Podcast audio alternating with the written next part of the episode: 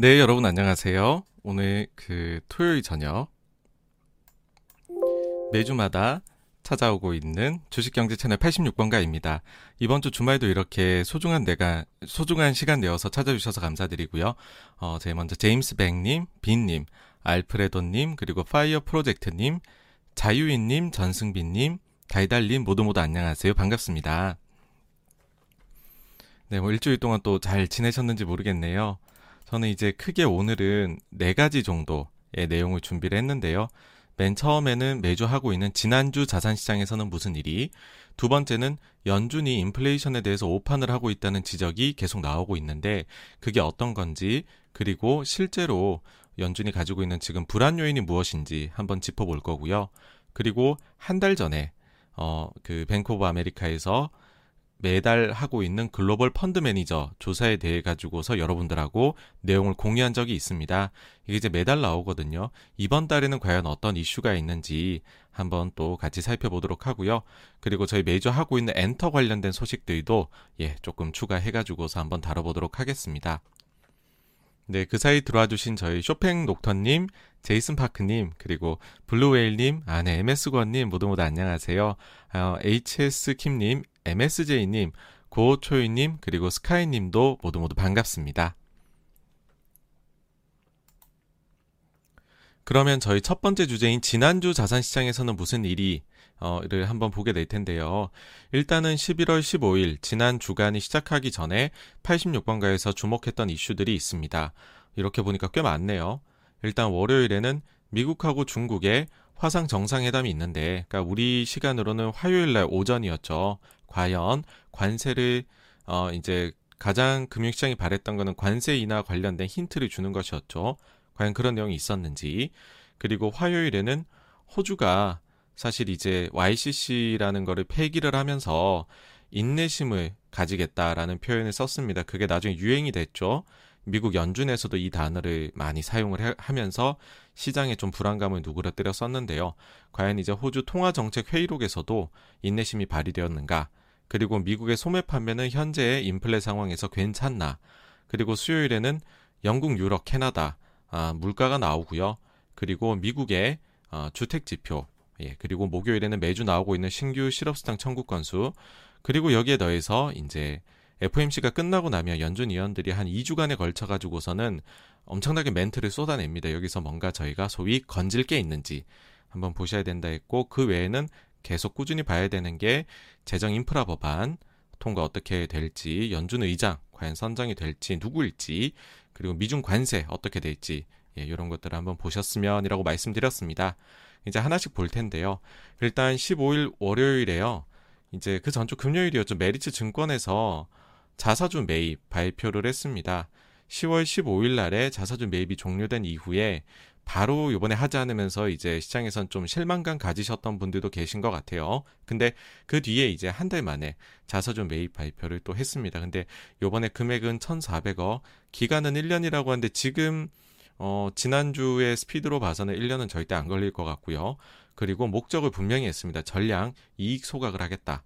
그러니까 이제 요거 사서 자사주는 소각하겠다는 거죠. 그러면서 월요일에 12%가 상승을 했습니다. 다른 이제 메리츠 그룹들을 보시면 화재의 경우에는 지금 매일 이제 6만 주 정도의 페이스로 사고 있고 그 다음에 메리츠 지주는 지난 9월 14일 이후로 자사주 매입 신청 자체가 지금 없는 상황입니다. 그래서 메리츠 그룹에서 사실 이제 상반기 동안 그리고 한 가을 정도 들어갈 때까지는 정말로 맹렬히 샀었고요.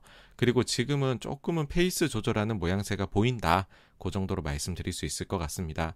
그 외에도 지금 우리나라 증시에서 자사주를 좀 열심히 사고 있는 곳들이라고 한다면 뭐 KT&G 지금 3분기 실적 발표 이래 자사주 매입을 이제 공시를 했었고 매일 10에서 11만 주 정도를 매입을 하고 있습니다. 그리고 NC의 경우에는 굉장히 이제 전략적인 행동을 하고 있습니다. 행보를 보이고 있습니다. 샀다 안 샀다를 반복을 하고 있다 정도까지 좀 참고로 보시면 될 것 같네요. 그리고는 이제 진짜 주말에는 우리 이제 그 환경 관련 해가지고서 합의문 글래스코에서 이제 합의문에 도, 합의문을 도출을 했다는 소식이 나왔습니다. 그런데 약간은 실망스러운 결과였다라고 해요. 뭐냐하면 제 대표적인 게 석탄에 대한 태도였는데 중국하고 인도가 강렬하게 반발을 해서 원래는 단계적 폐지라는 아예 석탄 바이, 석탄에 대한 것, 것을 우리가 폐지하겠다. 이런 강렬한 표현을 처음엔 넣으려고 했는데 폐지는 못하고 축소로 이제 표현이 좀 바뀌었다라고 합니다. 그래서 영어로는 이제 phase out이 phase down이 된 그런 상황이고요. 그래서 의미가 좀 많이 퇴색되었다는 주장들을 하시더라고요. 이걸 보시고서. 그리고 또 한 가지는 처음으로 이제 메탄 농도를 낮추자는 언급이 요번에 포함이 되었습니다. 그런데 좀 안타까운 거는 구속력은 없는 그런 이제 문구라고 해요. 예. 요 정도이고요.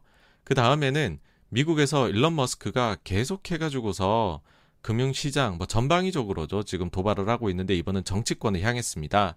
특히나 이제 버니 샌더스라는 아주 거물급 정치인인데요. 버니 샌더스가 이렇게 트위터를 남겼습니다. 부자에게 공정한 몫을 지불하라고 우리가 요구를 해야 한다.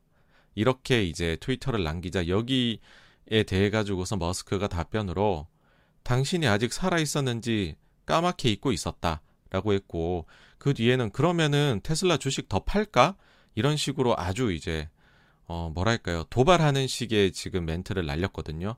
여기에 대해 가지고서 아직 버니 샌더스의 답은 없는 걸로 알고 있습니다. 아직까지는 네.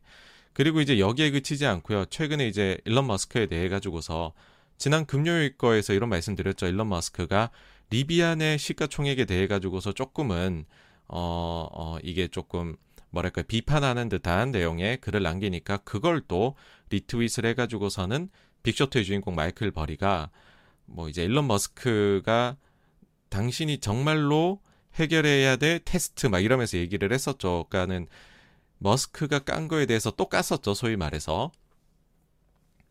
근데 이제 그 머스크가 버리에 대해 갖고 한마디를 했습니다. 마이클 버리는 고장난 시기와 같다. 예. 참 미국은 디스전도 참 아주 원색적으로 하시네요.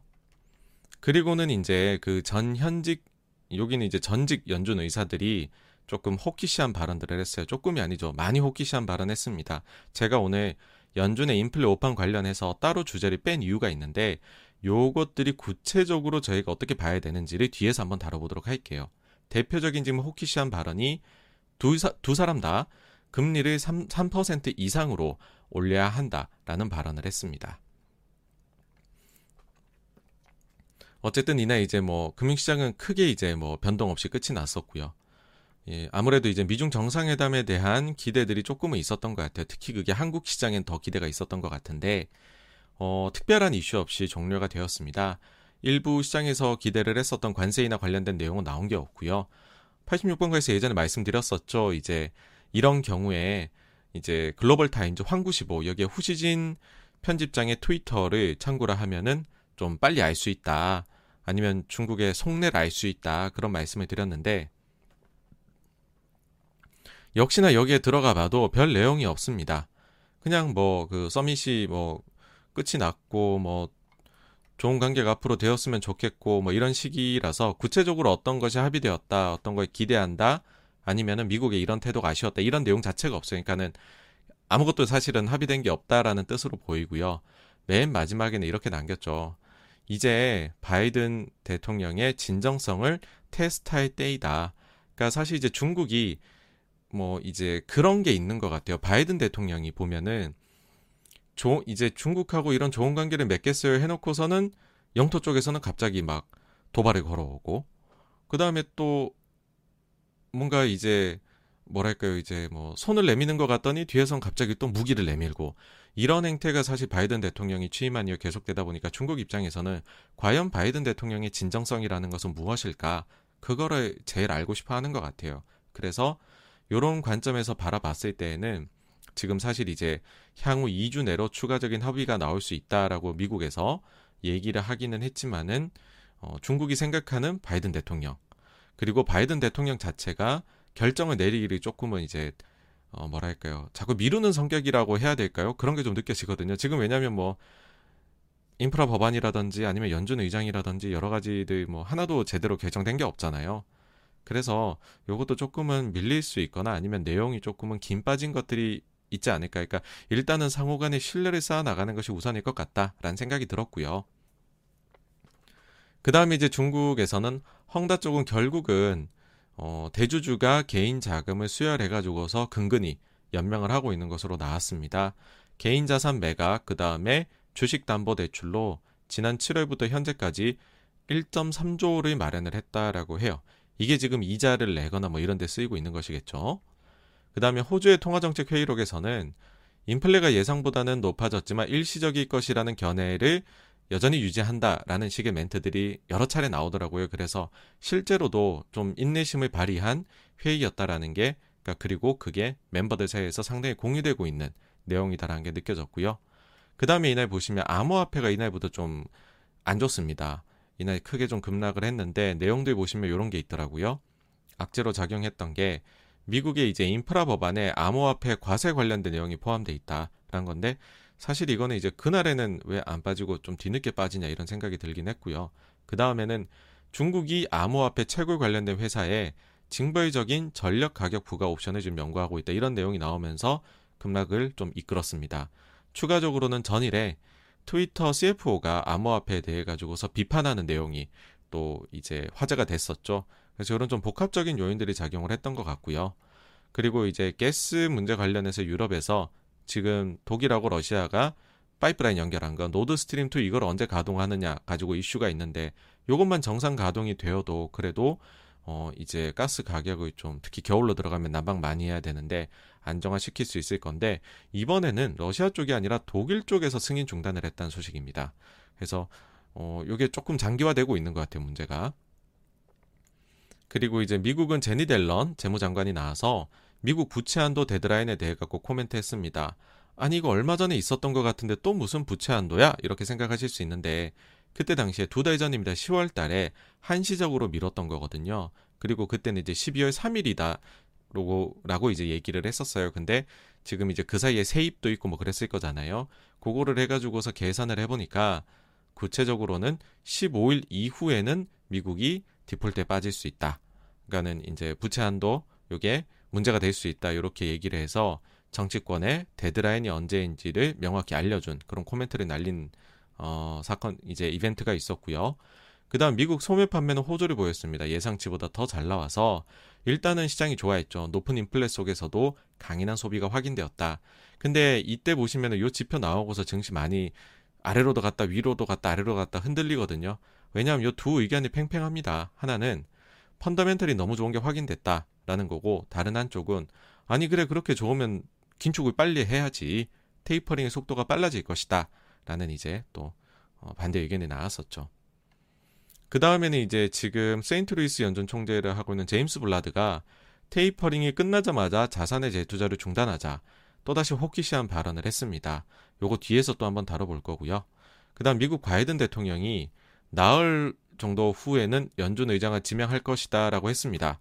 어, 요게 이제 화요일에 나온 거니까 사실 그러면 이제 오늘 밤에 지명이 돼야 되거든요.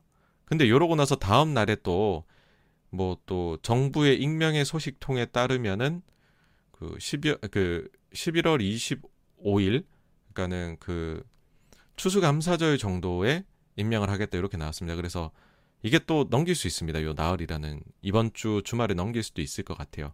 하여튼 참 느리네요. 그죠?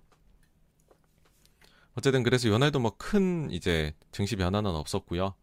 수요일로 넘어가게 되면은 유가 관련해 가지고 사실 유가 계속 올랐었습니다. 근데 이제 요 17일 수요일이 여기 장대 연봉이 나온 날이거든요. 그러니까 일단 아예 갭으로 하락해서 장대 연봉이 나왔죠.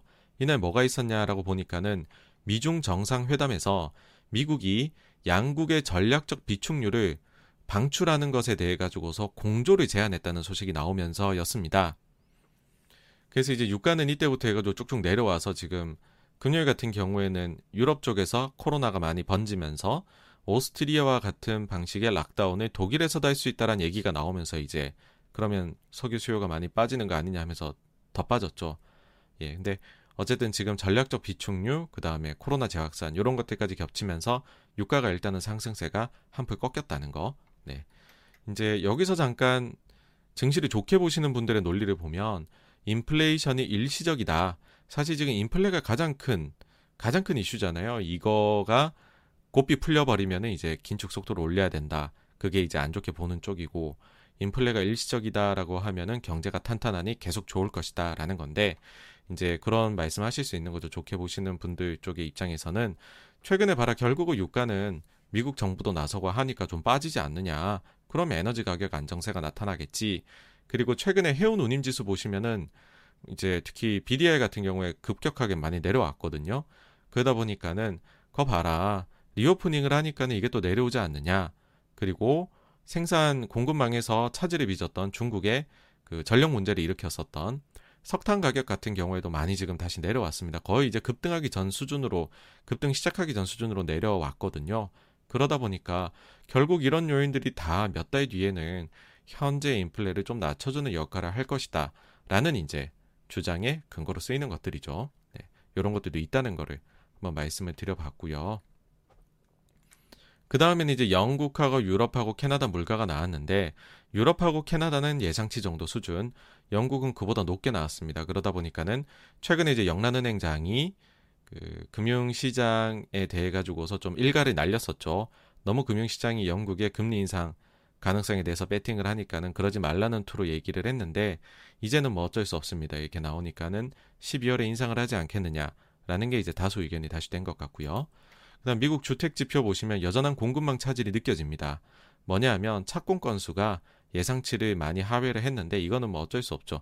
뭐 일할 사람이 부족한 것도 있고 자재가 부족한 것도 있고 그래 버리니까는 이제 짓는 게 적으니까는 주택 가격도 안 잡히고 현재는 그런 게 주택 시장에 계속 미국에 나타나는 것 같네요. 그래서 이날은 이제 뭐 어떻게 보면 한국 시장은 제가 느끼기에는 어, 미중 이제 합의가 뭔가 나오지 않을까에 대한 기대들이 있었던 것 같은데 그런 것들이 전혀 안 느껴지면서 좀 빠진 게 아닌가 싶고 다우랑 나스닥도 조금 조정을 받았었던 그런 데 날이었습니다. 그 다음 18일 목요일 보시면 한국에서는 이제 현대차가 자사주 매입을 발표를 했는데요. 일단 금액으로 보게 되면은 보통주 4,400억, 그 다음에 우선주 600억 정도에서 5천억입니다. 그래서 금액이나 그다음 기간 자체는 11월 중순부터 2월 중순까지 불과 이제 3개월 만에 사니까 이런 부분들은 상당히 어떻게 보면은 만족스럽죠, 그렇죠? 금액이나 그 다음에 짧은 시간 안에 사는 거니까. 그런데 여기 보시면은 자기 주식 취득을 통한 주주가치 제고이고 밑에 좀 더 구체적인 내용을 보아도 소각을 명시한 게 단 한 글자도 없습니다. 이게 좀 아쉽다는 거죠. 왜냐하면은 현대차 그룹의 이제 다른 그 이제 계열사인 모비스의 경우에는 소각을 이제 자사주 사기 전부터 얘기하고 자사주 사는 거거든요. 그러니까는 아 현대차 그룹도 자사주를 소각할 수 있구나라는 게 느껴지는데 근데 이제 현대차에 대해 가지고서는 그게 전혀 없어서 어쨌든 자사주를 그냥 쌓아 나가고만 있다. 예, 그건 좀 아쉬움이다. 근데 이제 조금 그런 거는 내년 2월까지 짧은 기간 안에 산다는 거고 보통 주총들이 이제 3월에 열리잖아요.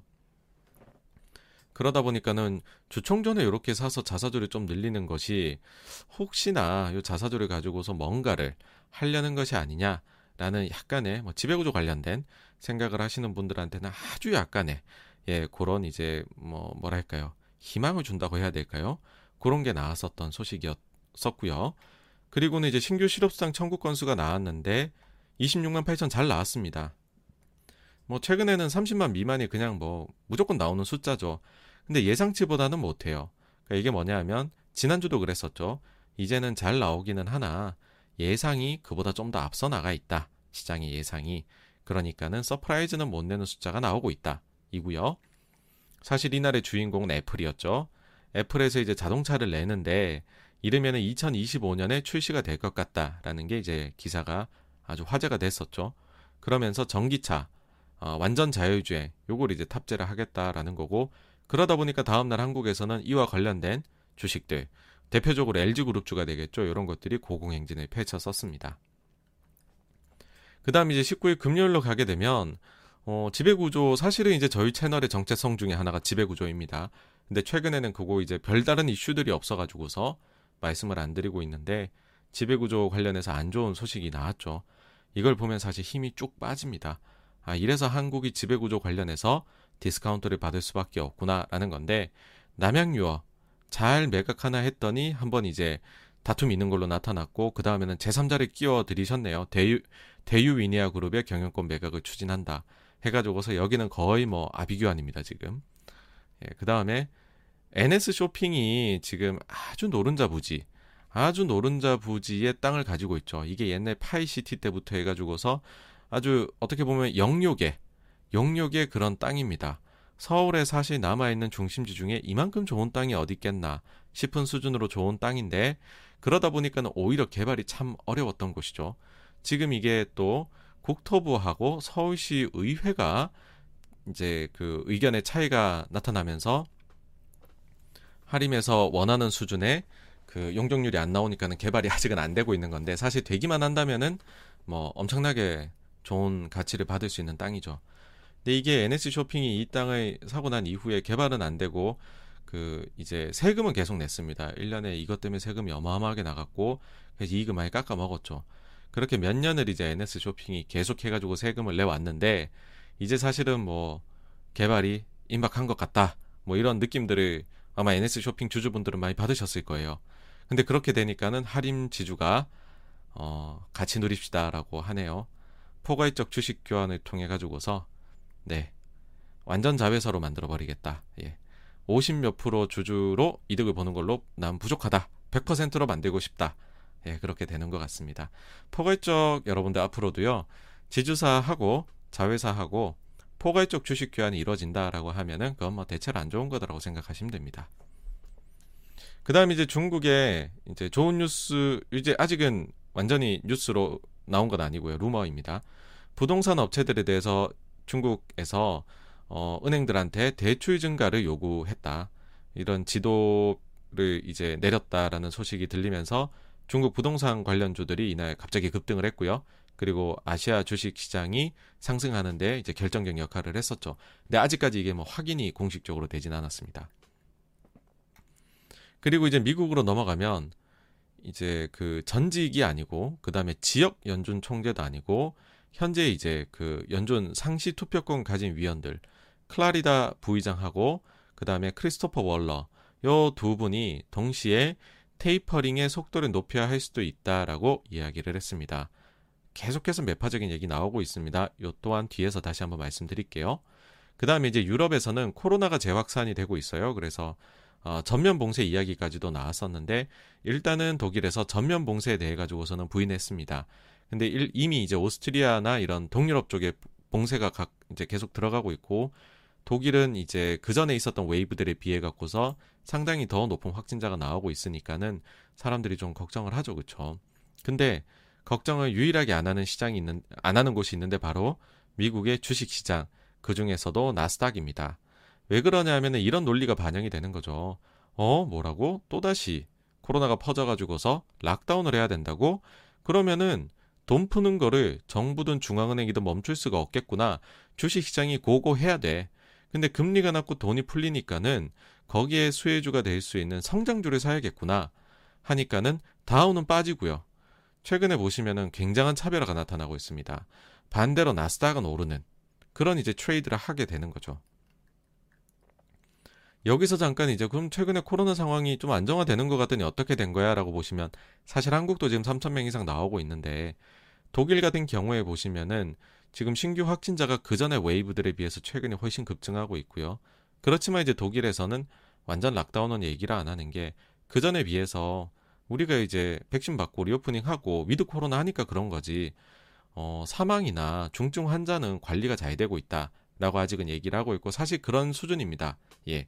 그래서 뭐 그이 이런 이런 수준의 아, 위험을 알리는 것은 아니나 우리가 또 코로나 때 워낙 락다운의 강력함을 경험을 했다 보니까는 걱정들 하시는 것 같고요. 프랑스 같은 경우에도 보시면 최근에 좀 올라가고 있습니다.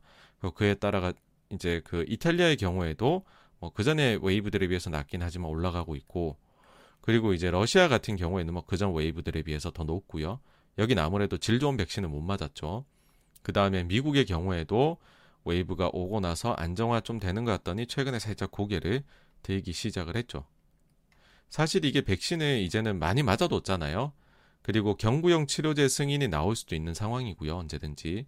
그러다 보니까는 이제 코로나라는 것 자체가 큰 리스크 요인이다. 뭐 이렇게 여기는 여기 것까지는 아닌 것 같아요. 그건 경계해야 하지만 그렇다고 해서 지난 1년 반 동안 증시를 이끌었던 그런 논리 중의 하나인 이제 기계적으로 생각하는 거죠. 코로나 확산되면 더 많은 부양책이 나올 거야. 이렇게 여기는 것도 지금부터는 경계해야 된다라고 생각을 합니다. 왜냐하면 연준은 명백히 방향을 일단은 틀었거든요. 테이퍼링을 하려고 하다가 그게 갑자기 멈춘다. 그러는 경우는 이것 이제 연, 흔히들 많이들 중앙은행은 항공모함이라고 비유를 많이들 하세요 전문가분들이 왜 그러냐 하면은 작은 보트면은 시류에 따라 가지고서 배 배가 가는 방향을 휙휙 바꾸겠지만 이렇게 아주 이제 메이저 플레이어 글로벌에서 북극성이 경제 정책에서 되어줘야 되는 연준 정도 되면 그 방향성이 굉장히 힘이 있기 때문에 좀 일관성을 보여야 된다는 거죠. 그래서 한 번 방향을 잡으면 그 방향이 지속하는 경향이 있고 그리고 이거를 바꾸기 시작하면 그러면 크게 한번 회전을 하는 거잖아요. 그러면 그렇게 크게 바꾼 것도 다시금 되돌리기가 어렵다라는 겁니다. 그래서 명백히 이제는 긴 이제 출구를 향해서 나가고 있는 것이기 때문에 이제 무작정 코로나 확산된다고 해가지고서 부양책 더 나올 거다라고 생각하는 것도 조금은 제가 볼 땐 경계해야 되는 것 같습니다. 이제 그런데 금융시장 걱정하는 건 그거죠. 다 방심했다 일어나면 어떡하냐 이건데 좀 그런 게 있긴 합니다. 지금 글로벌 금융시장이 코로나 재확산 위험은 기본 시나리오에 아무도 넣지 않고 있어요. 연준도 보시면 11월 달에 FOMC 성명서를 보시면은요. 9월하고는 다르게 표현이 바뀐 부분이 있거든요. 그 중에 델타 변이에 대한 부분이 있는데 이 그 표현의 뉘앙스를 보시면은 델타는 이미 사실상 거의 해결이 된 것으로 보고 지나간 것처럼 여기고 있습니다. 연준에서도요. 그러니까는 이거는 코로나가 재확산되는 거는 기본 시나리오는 아닌 것이죠. 그래서 이게 좀 복잡하게 얽혀 있습니다. 예. 다음으로 미국의 바이든 대통령 건강검진 받았다는 건데 그러면서 이제 부통령에게 잠시 권력 승계 했다는 거고 미국인의 절반 정도는 바이든 대통령의 정신 건강을 걱정한다는 뭐 여론조사도 있었다 이런 것도 나오고 있습니다. 그래서 워낙 고령의 대통령이기 때문에 뭐 이런 얘기 나오는 것 같고요. 과거에 이제 대통령의 건강이라고 생각해 보면은 제가 기억에 남는 거는 어 2차 대전 직후에 아이젠하워 수술을 여러 차례 받으셨죠. 그 다음에는 이제 레이건 대통령 그, 그 피살, 그 피습, 피습이 있었고, 그 다음에 그 아버지 부시 때도 뭐 그런 게 잠깐 있었던 걸로 알고는 있어요. 네. 그때마다 이제 그 증시가 한 번씩 흔들리기는 하죠. 예. 그러고는 이제 미국이 이제 하원에서 2차 인프라 법안을 통과했다는 소식인데요. 공은 이제 상원으로 넘어갔는데 사실 상원에서 어, 처리는 아직은 불투명한 상황입니다. 그래서 요건 좀 더 지켜봐야 될 것 같고요. 요번에 좀 재밌었던 거는 하원에서 민주당 원들은요 모조리 찬성표, 공화당원들은 모조리 반대표를 던졌습니다. 그 전에 1차 인프라 법안을 최종적으로 하원에서 통과시킬 때에는 민주당에서도 일부 이탈, 이탈표가 있었고요. 공화당에서도 일부 이탈표가 있었거든요. 근데 그게 요번에 전혀 없었어요. 그걸 보고 제가 느끼는 거는 2차 인프라 법안이 진짜고 찐이구나 이거. 이거는 양쪽 다 양보할 수 없는 건가 보다라는 생각이 들어서 야 요거는 합의에 이르기에 조금은 난항이 예상이 된다 그런 생각이고요. 그리고 이제 계속해서 우리나라 환 시장이 좀 이상해요. 뭐냐면 지난주에도 1200원 자꾸 한번 찍고 뭐 오류라 오류라고 이제 하는 에서 얘기하고 그랬다고 말씀드린 적이 있는데 이번에는 금요일 날에 미국 장 종료 정도 즈음에 1180원대에 있던 환율이 갑자기 1194원까지 찍고 올라갑니다. 그러고 다시 이제 1180원대로 내려왔었어요. 왜 자꾸 이런 일이 일어나는지가 좀 궁금하긴 합니다. 예. 어쨌든 그래서 이날은 보시면은 이제 그 나스닥은 올랐고 다우는 빠지는 전형적인 디커플링이 나타났었던 하루였고요. 그 금리도 이날 좀 빠졌는데 사실 이날 이날이 좀 의문스러워요. 금요일이. 왜냐하면 연준의 인사들은 매우 매파적인 발언을 했고 그럼 금리를 올, 올라가야 되는 요인이죠. 근데 이제 그 코로나가 유럽에서 재확산 그래서 락다운 이야기가 나왔다. 그거는 금리가 내려가야 되는 이슈이죠. 그렇죠? 근데 지금은 내려가는 이슈로 훨씬 더 크게 좀 작동을 했다는 거. 예. 말씀을 드리고요. 미국제 10년물 금리는 그래서요. 보시면은 변동성은 근데 하루에 이 그 막대기는 길어요. 근데 요 안에 있습니다. 아직까지는 방향성을 잡은 것은 아니에요. 결국 이렇게 흘러가다가 인플레하고 고용을 보고 어느샌가 방향을 찾게 되겠죠. 그 다음 이제 델타 변이하고 백신 접종률은 보시면 위에서도 자료 좀 보셨듯이 지금 조금은 신경이 쓰이는 숫자, 그러니까 델타, 그러니까 이제 코로나 확진자의 다시 증가가 나타나고 있거든요. 요게 이제 너무 많이 올라가게 되면은 또 한번 증시에는 영향을 주지 않을까라는 생각이 듭니다. CNN 공파 탐욕 지수를 최근 한 두 달 정도 보고 계신데요. 아, 보시면은 85까지 갔었던 탐욕이 70으로 지금은 내려왔습니다. 이게 사실은 그 전에 한 말씀을 드렸었어야 되는데 단순히 이제 탐욕 지수가 올라가면 와 곧바로 조정이 와야 된다. 아니면은 요게 내려가면은 곧바로 증시가 반등해야 된다. 그거는 증시하고요. 코 이제 상관계수를 해 보면은 그게 높지가 않습니다. 이거는 그냥 분위기를 보여주는 거다라고 보시면 될 것 같고요. 오히려 이게 내려가고 있을 때 증시가 내려가는 경우들, 올라가고 있을 때 증시가 올라가는 경우들이 사실 이 지수가 구성되어 있는 여섯 개의 지표 자체가 그런 걸 얘기를 합니다. 방향성. 그래서 꼭지점에서 그런 게 굳이 보이는 건 아니다라는 거. 예. 그래서 그런 참고용으로 보시면 좋을 것 같고 탐욕이 일단 좀 내려왔다라는 거 공유를 하겠습니다. 총평을 해보면은요 연준의 주요 위원들이 주요 위원들도 이제는 테이퍼링의 속도를 높여야 된다라는 이야기를 공개적으로 하고 있다는 거고 어 그리고 이제 증시도 보시면은 상승은 나타나고 있으나 오르는 섹터 이제 내리는 섹터보다 오르는 섹터가 더 적어요 증시는 오르는데 그리고 그 내에서도 올라가는 종목의 숫자가 점점 압축적으로 나타나고 있습니다. 그래서 이런 것들은 건강한 증시의 상승세는 아니다라는 거고 그러다 보니까는 뭐 저의 의견은 동일합니다. 여전히 외롭지 않 외롭지만 호키시한 의견을 가지고 있다 라는 것을 공유드리고 싶습니다. 자 이제 그러면 다음 주에는 어떤 걸 보셔야 되느냐라고 하면 뭐 이제 월요일 자정에 미국 주택 관련 데이터 그 다음에는 수요일 날 오전에 뉴질랜드 중앙은행 금리 결정이 있는데 인상이 지금 예상되고 있습니다. 그리고 이날 미국의 신규 실업수당 청구 건수 나올 것이고요. 중요하게 보셔야 되는 거는 미국의 PC 물가 요거인데 요게 나오고 난 이후에 요게 수요일에 사실상 나오는 겁니다. 자정에 나오는 거니까. 그러고 나서 이제 조금 그런 게 미국이 거래가 얕아요. 왜냐하면 다음 주가 추수감사절 연휴거든요. 목요일은 휴장이고요. 금요일에는 조기 폐장입니다. 그러다 보니까는 요때 변동성이 커질 수가 있을 것 같다는 생각이 개인적으로 들고요. 특히나 목요일에는 미국의 11월 FOMC 회의록에서 도대체 어떤 얘기들이 나왔나, 얼마나 호키시했나, 얼마나 도비시했나, 어떤 거를 이슈로 삼고 있느냐 이런 게 막 나오겠죠, 그쵸? 요게 이제 뭐 회의록에서 어떤 또 우리가 성명서 발표 때와는 다른 문구들이 있는지를 확인해 봐야 될 것 같습니다. 그래서 주 후반으로 가면 조금 이슈들이 있을 것 같다라는 거고 우리나라 금통이야 뭐 저기 금리 인상이죠, 그쵸? 예, 그러니 거의 확실시 되고 있으니까는 이게 뭐 올린다고 해서 놀라지는 마시길 바랍니다. 그리고 이제 계속 봐야 될 거는 인프라 법안 어떻게 통과되냐, 연준 의장 과연 선출하냐, 그다음 미중 관세 뭐 추수감사제까지는 어쨌든 낸다고 했으니까 늦어도 나와야 될 텐데 그쵸? 네. 그 다음에 이제 미중 관세 어떻게 되냐. 2주 안에 뭐 또 얘기한다 그랬으니까 아무래도 관세에 관련된 내용이지 않을까라는 생각인데 이것도 한번 봐야 될 것 같습니다. 그래서 요 정도까지 어 보시면은 뭐 다음 주 정도는 내용 괜찮지 않으실까라는 생각이고요.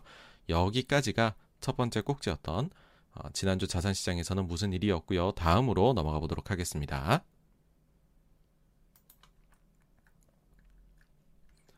네, 일단은 저희 그, 아, 네, 나따뚜이님께서 또 이렇게 후원해 주셔서 안 그래도 매주 또 참여까지 해주시, 해주시는데 너무너무 감사드린다는 말씀 드리고 싶고요. 그리고 승포님께서도 또 이렇게 소중한 후원 해 주셔서 너무 감사를 드립니다. 네. 그리고 그 사이에 저희 이제 로레빈님, 또, 아유, 또 스톤킴님, 네, 그리고 HS 킴님, 여창모님, 그리고 상윤한님, 아, 네, 안나킴님, 백상철님, 나따뚜이님, 디스트릭트 나인님, 정홍일님, 시그니처 스페셜님, 루시드 머스크님, 네, 모두 모두 참여해주셔서 감사를 드리고요.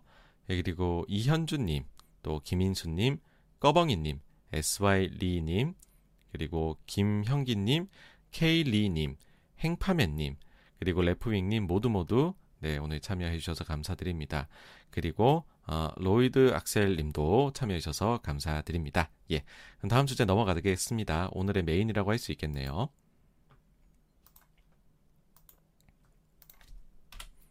예, 바로 두 번째 주제인 연준이 인플레를 오판하는 것 아닌가?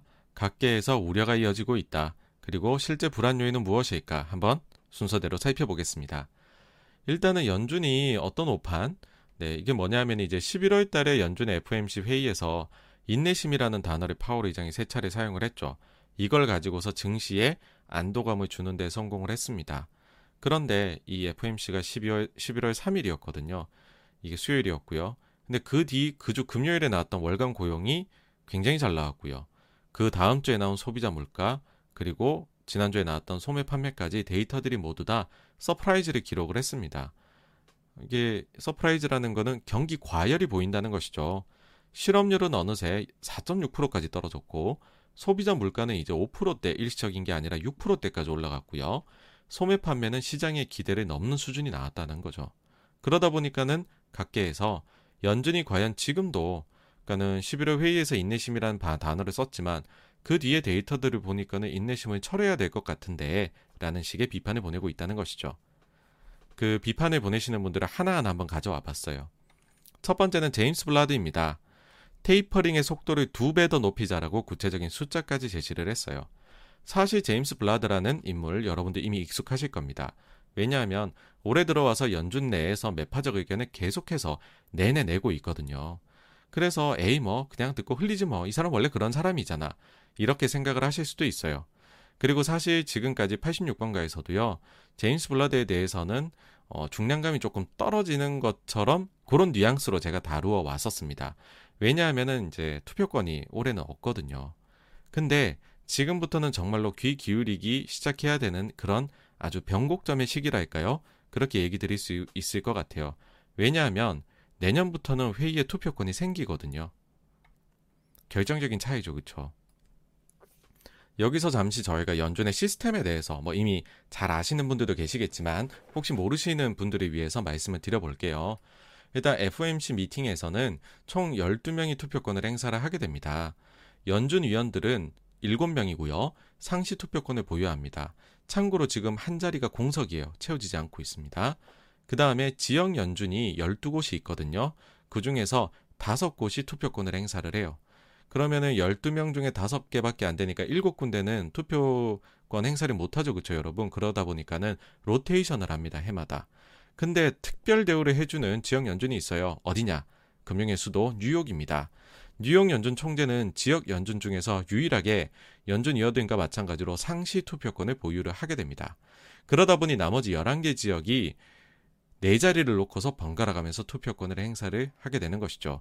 그래서 이 같은 시스템에 따라서 제임스 블라드가 내년에 투표권을 획득하게 된다라는 것입니다. 근데 이분의 멘트가 요즘 더 강해지고 있거든요. 근데 이제 특히나 이제 지난주에 어떤 멘트를 했는지를 한번 말씀드리면 조금 놀라실 거예요. 앞으로 회의에서 더 매파적으로 가는 것을 고려해야 한다. 테이퍼링 규모를 월 150억 달러에서 300억 달러로 늘리는 방안을 검토해야 한다. 그래서 테이퍼링의 종료가 내년 6월이 아닌 3월로 앞당겨야 한다. 그리고 테이퍼링 종료 시 곧바로 대차 대조표의 축소를 허용해야 한다. 아니 뭐 내용이 많죠, 그죠? 일단 여기까지는 이해가 좀 그래도 쉽게 되시죠. 아예 뭔가 테이퍼링 하는 금액을 두 배 늘려서 그러니까는 자산 매입을 줄여 나가기로 약속한 금액을 두 배 늘려서 그러면은 더 빨리 끝이 나겠죠, 그렇죠? 그래서 테이퍼링 종료가 내년 6월이 아닌 3월로 빨리 끝내 버리자. 그러니까 긴축을 하자는 거죠. 그러고 테이퍼링이 종료되자마자 대차 대조표의 축소를 허용해야 된다라고 했습니다. 이게 무슨 내용인지 조금 더 들어가서 한번 살펴볼게요, 여러분. 이거는 뭐냐면 그 이제 연준이 계속해서 지금 QE라는 걸 통해 가지고 자산을 매입을 하고 있어요. 자산을 매입하고 근데 이제 테이퍼링이라는 거는 그 금액을 줄여 나가죠. 줄여 나갔는데 오케이 테이퍼링 끝났어요. 매달 QE를 안 해요. 그러면은 연준은 무슨 일이 벌어지느냐라고 하면 가지고 있는 자산 중에서 만기가 도래하는 것들이 여러분들이 있겠죠. 그쵸? 만기가. 그러면 예를 들어 만기가 뭐 다음 달에 100원이 만기가 돌아왔다. 그때 연준이 100원만큼 다시 자산을 사지 않으면 연준의 대차 대조표는 100원만큼 줄어들게 되겠죠, 여러분. 그래서 테이퍼링이 종료가 되어도 그러니까는 달리 말하면 QE가 종료가 되어도 연준은 이제 이게 단, 단순히 이게 대차 대조표가 줄어들기 시작하면 긴축의 속도를 앞당겨 버리는 그런 식으로 시장이 이해를 하게 될 거잖아요. 그러니까는 만기가 돌아, 돌아오는 자산만큼의 금액에 대해서는 연준이요 QE가 끝나도 재투자를 합니다. 이게 지난번 금융위기 때 그렇게 했었어요. 그렇게 되면 무슨 일이 벌어지냐? 연준의 자산 총액은 늘어나는 건 아니지만 총액이 줄어들지는 않고 계속 유지가 됩니다. QE가 끝났음에도 불구하고요. 그래서 진짜로 연준이 자산을 줄이는 시기, 이거 이제 재투자도 그만둔 시기라는 거거든요. 그때가 되면은 야 진짜로 연준이 자산도 줄여 나가고 긴축을 하는구나 뭐 이런 느낌들을 받으실 거다라는 겁니다. 근데 여기에 대해서 제임스 블라드가 테이퍼링 끝나자마자 바로 하자라고 얘기를 한 거예요. 그러면 우리가 과거 사례하고 비교를 해보게 되겠죠. 야 그러면은 과거에 금융위기 때는 어떻게 했는데? 라고 하면 금융위기 때 보시면은요. 테이퍼링이 종료가 된 거예요. 그러니까 양적 완화 종료가 된 게 2014년 12월이었어요. 그러고 나서 첫 금리 인상이 딱 1년 뒤인 2015년 12월에 됩니다. 재투자 중단이 금리 인상보다 늦어요, 여러분. 왜 당시 금융위기 때 연준이 behind the curve라는 단어를 쓰거든요. 그러니까는 이제 그 시장에서 경제가 좋아지는 속도보다 한 발짝 뒤에서 그러니까 계속해서 우리가 완화적으로 해야 돼. 우리가 비록 금리를 올려가지만은 그 금리 올려가는 것보다 경제가 더 좋을 때만 금리를 올려간다는 거죠. 그래서 항상 우리는 behind curve 해가지고서 경제를 완화적인 상태로 유지를 할 거야 금융 환경은. 그렇게 하기 위해서 금리 인상하고 재투자 중단을 동시에 진행을 초기에 안 했습니다. 2년 뒤에 재투자 중단이 이뤄지게 됩니다. 근데 이번에는 첫 금리 인상보다도 어떻게 보면 재투자 중단을 먼저 이 순서를 뒤집자는 거죠. 그러니 이 얘기를 들으면 매파적이다라는 게 당연히 빡 감이 오시죠, 그쵸? 그리고 여기에다가 제가 느끼기엔 이건 정말 쐐기였어요. 쎄한 멘트였거든요. 뭐냐 하면 제임스 블라드가 연준이 향후 두 번의 회의에서 호키시해져야 된다. 라고 이야기를 했습니다. 향후 두 번의 미팅이다라고 하면 12월하고 1월의 미팅입니다, 여러분. 근데 제가 말씀드렸죠. 내년부터는 제임스 블라드가 투표권이 생긴다고요. 올해는 없지만. 향후 두 번. 12월, 1월이 중요하대요. 그럼 1월 미팅부터는 블라드가 투표권을 행사를 하거든요. 여러분들 내년 1월부터는요. FOMC 미팅 성명서에서 누가 반대 반대표가 나왔다. 그러니까 모두가 찬성했다. 지금은 보시면 뭐 특별한 경우를 제외하고는 연준 성명서 나오면은 보시면 항상 전원 찬성이거든요. 오늘 내용에 대해 전원 찬성했다. 뭐 보팅 폴 해가지고서 쫙 나온단 말입니다. 근데 이제는 반대표가 나올 수도 있을 것입니다. 네. 그거를 내포한 어떻게 보면 나는 이렇게 할 거야라는 걸 미리 엄포를 날린 거죠 지금. 두 번째 비판은 누가 했느냐라고 하면은 윌리엄 더들리입니다.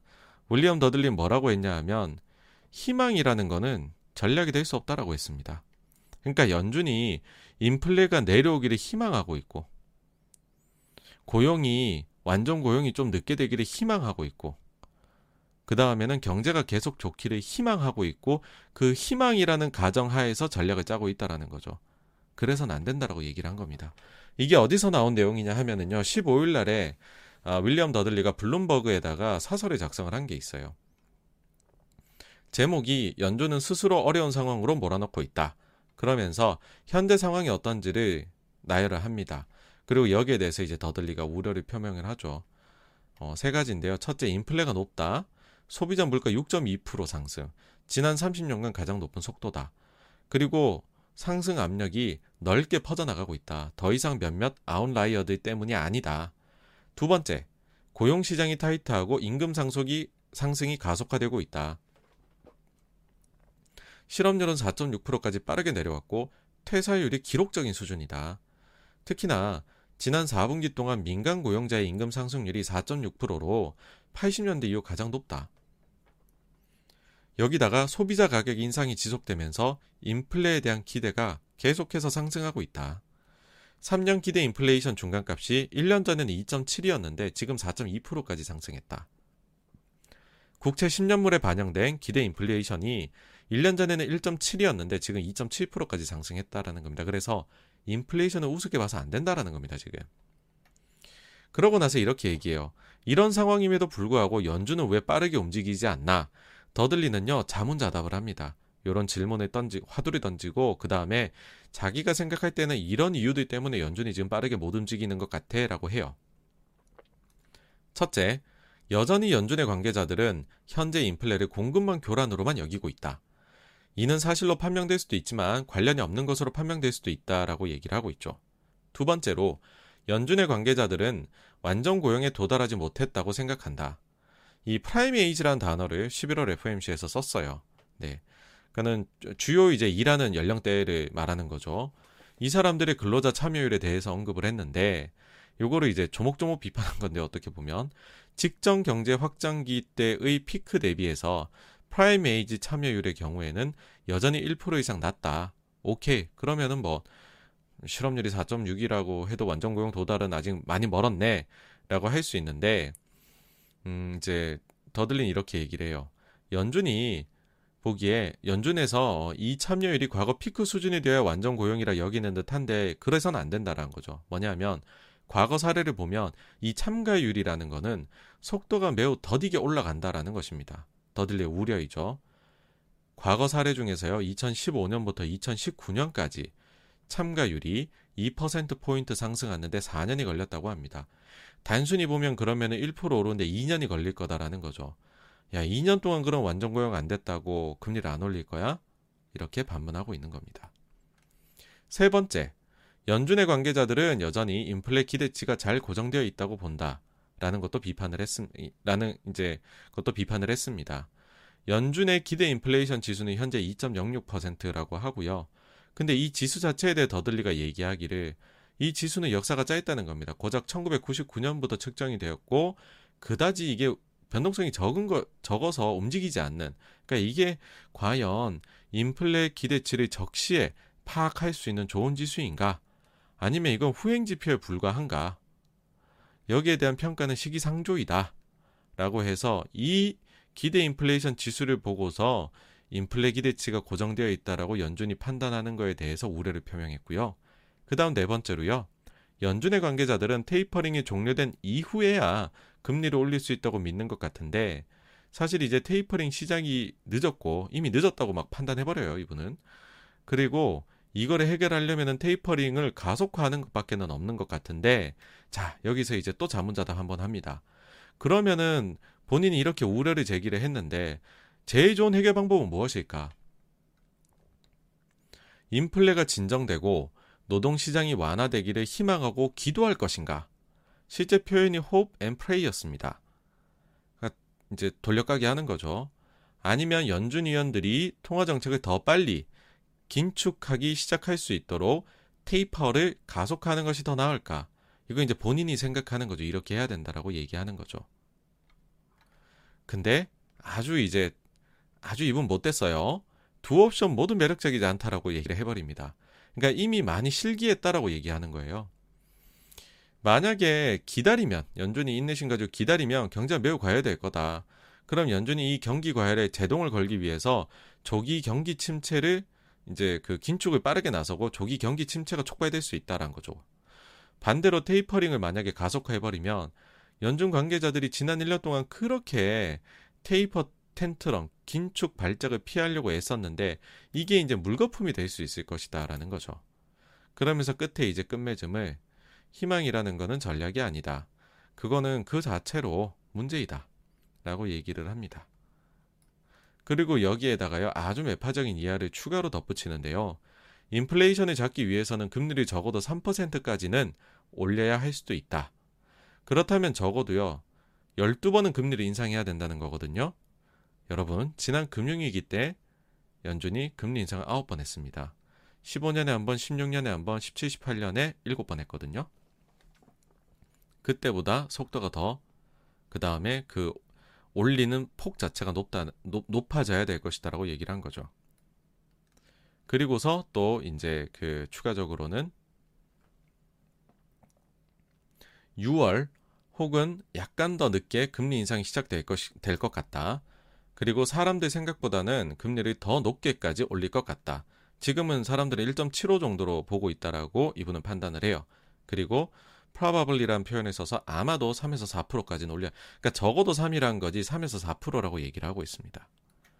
여기다가 전통의 매파인 이제 그 레커 전 리치몬드 연준 총재의 경우에는 3.5에서 4%가 가능해 보인다. 기준금리. 이렇게 또 얘기를 했습니다. 윌리엄 더들리 그러니까 요 자리가 전 뉴욕 연준 총재를 지냈어요, 요 분이. 아까도 말씀드렸지만 지역 연준 중에서 유일하게 상시 투표권을 가진다 했잖아요.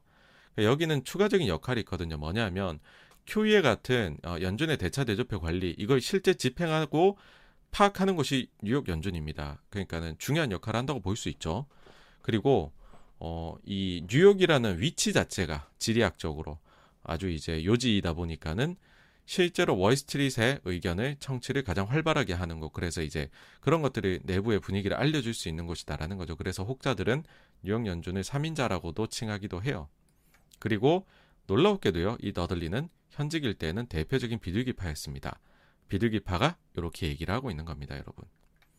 세 번째 비판이자 모하메드 엘 에리언, 요번에 이제 그 최대 채권 운영사인 핑코 CEO 출신이고 지금 알리안츠 그 모회사인 알리안츠 고문을 하고 있죠. 인플레가 일시적이라는 미국 연준의 주장은 신뢰를 잃었다. 영어로는 이렇게 표현을 했습니다. 네. 그래서 연준이 현재 인플레 관련해 가지고 신뢰를 시장에서 잃어가고 있는 것으로 보인다라고 지적을 했고요. 레리 서머스 요번은 뭐 제가 좋아하지는 않습니다. 근데 어쨌든 지금 현재 인플레 올 것이다에 대해 가지고서 일종의 이제 센 베팅을 1년 전부터 하셨고 맞춘 게 됐죠, 지금. 그러다 보니까는 이제 시장이 점점 더 주목을 하고 있는데 아주 뼈를 때리는 멘트를 해서 어떻게 보면 저는요, 앞에 이런 사람들의 멘트는 그 연준이나 아니면은 사실은 연준의 주인은 의회이고 대통령이거든요. 뭐 이렇게 말씀드리면은 아니 연준이 그래도 독립성이 있는데라고 말씀하실 수 있겠지만 임명을 누가 합니까? 그리고 여기에 대해서 어, 투표를 상원 인준을 통과를 해야 되잖아요. 그러다 보니까 전직 연준 어, 총 이제 그 의장을 지냈던 분들이 공통적으로 하는 말이 연준의 주인이 누구일까? 의회입니다. 뭐 이런 식으로 멘트들 하신 기록들이 이미 있거든요. 어쨌든 그러다 보니까 정치권이 상당히 이쪽에 촉각을 곤두세우는 인플레 문제에 뼈 때린 얘기를 했죠. 인플레이션 못 잡으면 트럼프한테 정권 빼앗긴다라고 이야기를 했습니다. 이게 제가 볼 땐 제일 뼈 하여튼 아프게 다가왔을 것 같고요. 구체적으로는 이제 그 과다한 인플레이션에 대해 가지고서 컨트롤을 제대로 하지 못하면은 어 도널드 트럼프가 다시 힘을 얻어서 돌아올 수 있는 리스크. 그러니까는 이걸 좀 의역하면 트럼프한테 정권 뺏길 수도 있다. 라고 이제 얘기를 했다라는 거고요. 그 다음 다섯 번째는 빌 애크먼입니다. 베이비 버핏이라는 별칭을 가지고 있고 지난 코로나 19 때 하락 배팅을 잘 해가지고서 짭짤한 수익을 올린 것으로 네, 또 최근에 유명해졌죠. 그 사이에 조금 이제 이제 시장 주목 받는 위치에선 많이 멀어져 있다가 코로나로 이제 아주 화려하게 부활을 했죠. 그리고 하락도 맞추고 저점도 맞춰서 4월 초에는 팬데믹은 곧 지나갈 것 해가지고서 포지션을 이제 낙관적인 포지션으로 바꿨는데 그 뒤에는 이제 증시가 올라서 또 거기서 또 먹었죠. 근데 여기가 지금의 전형적인 거품이다라고 이야기를 했고 근데 사실 이게 최근에만 한 얘기는 아니에요. 3주 전부터 그런 얘기를 하고 있습니다. 많이 아프겠죠. 3주 전부터 안 좋은 시장 하락할 거야라고 포지션 잡고 있으면은. 근데 이제 베이비 버핏 이런 별칭을 가지고 있고 코로나 때 이만큼 기민하게 대처를 했던 사람이 어쨌든 하는 이야기니까 예, 요것도 이제 화제가 그래서 되긴 하더라고요. 이렇게 이제 주변부에서 우려를 표명하는 게 많이 있는데 근데 이제 이게 진짜 우려에 그치는 게 아니라 제가 볼 때도 불안 요인들이 보입니다. 뭐냐 하면 첫 번째로 인플레 관련해서 항목 중에 중고차 지수가 계속해서 화제잖아요. 이게 이제 4, 5, 6월 달에 특히나 대표적인 일회성 요인으로 꼽히면서 인플레이션을 엄청나게 이끌었었죠. 혼자서 3분의 1 이상의 인플레 상승 요인으로 작용을 했습니다. 근데 이게 지금 안정화되는 것 같더니 또 엄청나게 하이킥이에요.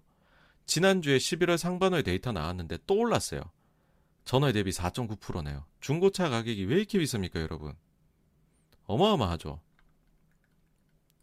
근데 이 중고차 맨하임 지수가 소비자 물가의 중고차 지수하고 약 한 2개월 정도 시차가 있는 것으로 알려져 있죠. correlation이 요거 2개월 시차로 해서 계산해 보면 제일 높게 나오거든요, 실제로. 근데 여기 보시면요, 여러분 숫자를 실제로 보시면 여기 이제 2021년 5월이죠. 5월 때까지 오르고 6월에 조금 빠지고 7월에 더 빠지고 8월까지 안정화가 됐죠. 그러고 나서 9월, 10월, 11월에 또 투더문 하늘 높이 올라가고 있습니다. 6, 7, 8월이 다시 한번 정리해 볼게요. 6, 7, 8월이 안정화가 되었던 시기이고요. 두 달의 시차가 있다고 말씀드렸죠. 2를 더해 봅니다. 각각. 그 그러면 8월, 9월, 10월 물가 CPI 소비자 물가 지표 에서는 중고차 지수가 안정적인 역할을 했을 것이다라고 유추해 볼 수가 있죠.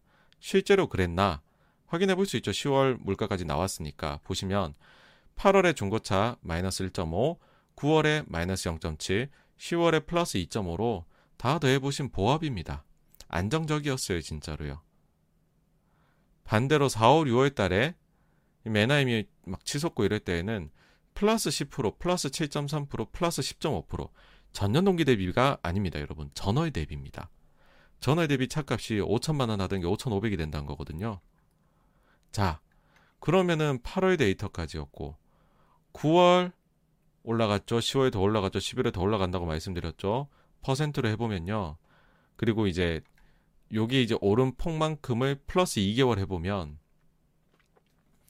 11월 달에 플러스 5.3%, 12월에 플러스 9.3%, 내년 1월에 플러스 5%가 나올 수가 있습니다. 지금 소비자 물가에서 중고차 지수 쪽이요. 이렇게 나와버리면은 또 지금 중고차 지수 혼자서 거의 뭐 한 30% 내, 20, 30%의 추가적인 인플레이션 상승을 이끌 요소가 됩니다. 자, 이렇게 계속 나오면 일단 이거는 거의 확정적인 거잖아요. 연준이 과연 이렇게 계속 나와도 인내심을 발휘를 할 수 있을까라는 생각이 첫째 드는 이게 그래서 불안 요인이다라는 거고요. 그러니까 일회성 요인들이 잠깐 안정화됐던 시기거든요. 그 뭐 허니문 시기라고 할 수도 있고 스위스팟 포인트였다라고도 말씀을 드릴 수 있는데 이제 그건 끝났습니다. 이제 나올 지표부터는 그건 끝났어요. 일회성 지표들도 이제는 또 다시 달립니다. 과연 연준이 어떻게 표현할지가 저도 궁금하고요. 두 번째 불안 요인은 날짜가 겹쳐요. 안 좋은 것들이. 뭐냐면 부채한도 협상 관련해서 12월 15일이라고 아까 앞서 옐런 재무장관이 말했다고 했잖아요. 근데 하필이면 연준의 12월 FOMC 회의가 15일이에요. 겹칩니다. 예. 다음으로요. 세 번째는 아직까지도 연준 의장 결정 안 됐다. 그러니까는 이제 연준의 그 리더십에 관한 거예요. 구성이랑 의장이 아직 결정 안 됐어요. 그 다음 연준 구성 자체에 문제가 발생할 수도 있어요. 그 다음에 내년 2022년도는 매파들 해가 될 수 있어요. 라는 겁니다. 자, 일단 의장부터 보죠. 바이든 대통령이 이번 주 내로 선정하겠다고 했어요. 익명의 소식통 다음 주 추수감사제까지는 임명한다고 했어요. 일단은 임명이 좀 빨리 됐으면 하는 생각이고요. 그래야 저희도 이제 판단을 하니까. 그 다음에는 이 연준 구성의 문제라는 건 뭐냐면요. 이미 연준 위원 7자리 중에 한 자리 공석입니다. 안 뽑고 있어요, 아직까지. 12월 말 한 분 떠나요, 퀄스. 22년 1월 또 한 분 떠납니다, 클라리다. 여기까지 생각을 하면은 그러면은 공석이 하나에서 두 개, 세 개 늘죠. 그 다음에 파월 재선인 문제까지 있죠. 그러면 상시 투표권을 가지는 일곱 자리 중에서 네 자리를 민주당이 드디어 공화당 판에서 민주당 판으로 바꿀 수가 있는 찬스가 일생일대 찬스가 지금 왔다는 겁니다. 그러니까 일곱 명 중에 지금 네 명입니다. 근데 이게 이제 이렇게 생각을 해볼 수가 있어요. 그러면 민주당이 야 일생일세 찬스야. 이때 우리가 전부 민주당 판으로 우리 원하는 색깔로 채우자 해버리면 이게 상원에서 인준을 통과해야 된다고 말씀을 드렸잖아요. 지금 상원은 50대 50이란 말이에요. 잘못하면은 상원에서 이게 좀 삑사리가 날 수 있다는 거예요. 그러니까는 민주당에서는 바이든 대통령은 당연히 패키지로 통과를 시키고 싶겠지만 그 안에서 누군 되고 누구 안 되고 싸우다 보면 A씨 다 일단 못 통과시켜줘 하고 뻗대 버리면 선정이 안 돼 버리면 그래서 이게 결론이 안 나 버리면 그러면은 이게 매월 회의할 때마다 한 사람씩 지금 투표하는 사람이 줄어요. 연준 구성 자체가 감소한다는 거죠. 지금 회의 정원에서 잘못하면 내년에 3분의 1이 자리 없을 수도 있다는 겁니다. 네. 그 다음에 매파적으로 간다는 건 뭔 얘기냐면 지역 연준 위원들이 돌아가면서 투표권 행사하는 게 이제 네 자리라고 말씀드렸잖아요. 지금 현재는 보시면은 이제 그 바킨, 보스틱, 데일리, 에반스 네 명이에요. 요 분들이 지금 올해 투표권 가지고 있는데 어, 요 두 분은 좀 이제 mild한 비둘기, 요 두 분은 mild한 매파로 구, 이제 흔히들 이제 그 분류를 합니다. 근데 2022년도에는 보시면은요, 지금 신규로 들어온 사람이 메스터 매파죠. 그 다음에 불라드 매파죠. 그 다음에 에스더 조지 매파죠. 거기다가 로젠그렌 이제 그 개인 투자 문제 때문에 자기가 사표 쓰고 떠났잖아요. 요 후임이 아직까지 결정이 안 된 걸로 아는데 버스턴에서도 이제 누가 나올지 모르겠습니다만은 어쨌든 어, 여기까지만 봐도 일단 매가 더 많아진다. 잘못하면 매가 4명이 내년에 늘어나게 된다라는 겁니다. 뭐 최악의 상황은 이건 거죠. 콜스도 후임 못 구하고 클라리다 못 구하고 파월, 브레이나드, 보우먼, 월러가 끌고 가는데 여기 네 자리에다가 윌리엄스에다가 그다음에 지역 4명 추가인데 지역 4명은 다 매파. 그러면은 이것만 해도 지금 투표권 발휘할 9명 중에 4명이 매파가 돼 버리거든요. 네, 좀 희한하게 흘러갈 수 있습니다. 그래서 결정을 빨리 내려야 된다고 제가 그만큼 강조를 드리는 건데 진짜 늦네요. 그리고 여기에 추가적으로요. 지난 금요일에 연준 이제는 현직 인사들의 매파적 발언이 나왔다라는 거 아까 말씀드렸는데 구체적으로 한번 살펴볼게요. 이것도 좀 싸한 게 있어요. 지금 리차드 클라리다 부의장이 본인은 이제 현재하고 12월 FOMC 미팅 사이에 나오는 데이터를 눈여겨보겠다고 했습니다. 다음 FOMC 미팅이 12월 15일이죠, 여러분. 그러면은 12월 초에 월간 고용 보고서, 그 다음에 이제 소비자 물가, 뭐 다 나옵니다, 데이터들이. 데이터들이 다 나와요.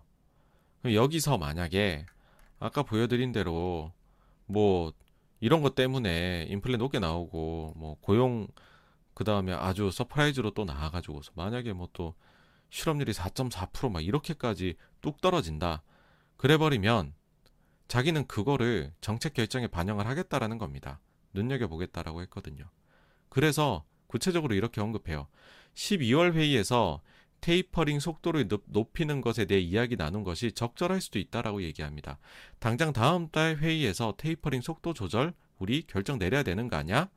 혹시 데이터가 너무 잘 나와버리면. 그러니까는 물가 높게 나오고 실업률은 낮게 나오고 이런 얘기인 거죠. 클라리다가 내년 1월 31일에 퇴임을 합니다. 그렇다라는 말은 12월 회의하고 1월 회의까지는 투표권이 있어요. 네. 그러니까는 아직까지는 소중히 들어야 된다. 멘트를. 그거 추가적으로는 이제 가실 분이다 보니까는 아주 먼 미래 얘기도 하는데 이것도 살짝 좀 그랬어요. 연준은 중앙은행의 2% 미래 연준은 어, 중앙은행의 2% 인플레이션 타겟이라는 목표를 재조정하기를 원할 수도 있을 것 같다라고 얘기합니다. 그러니까 잘못하면 이거 지금 2%로 얘기했다가 더 높게 구조적으로 나와버리면 니네 어떡할래? 라는 게 포함되어 있는 멘트였다라고 생각하고요. 그 다음에 크리스토퍼 월러 같은 경우에 이런 얘기를 합니다. 최근 노동시장의 강력한 회복과 그 다음에 인플레이션, 높은 인플레이션 데이터를 볼 때에 테이퍼링의 속도를 높이고 완화 기조를 제거하는 데에 속도를 높여야 할 수도 있다라고 얘기를 합니다. 굉장히 긴축적이죠. 그리고 이제 그 이런 멘트를 또 추가하시는데요. 향후 나오는 데이터를 모니터링 하겠다. 그뭐 어떻게 보면은 지금 클라리다하고 의견이 똑같은 거죠. 향후 데이터가 높으면 의견 바꾸겠다라는 겁니다. 매파적으로. 그리고 이제 인플레이션에 대해서는 인플레가 사라지기를 기다리는 것이 최적의 정책 대응은 아니다라는 멘트를 합니다. 이거 어디서 들어보신 것 같죠, 지금? 앞서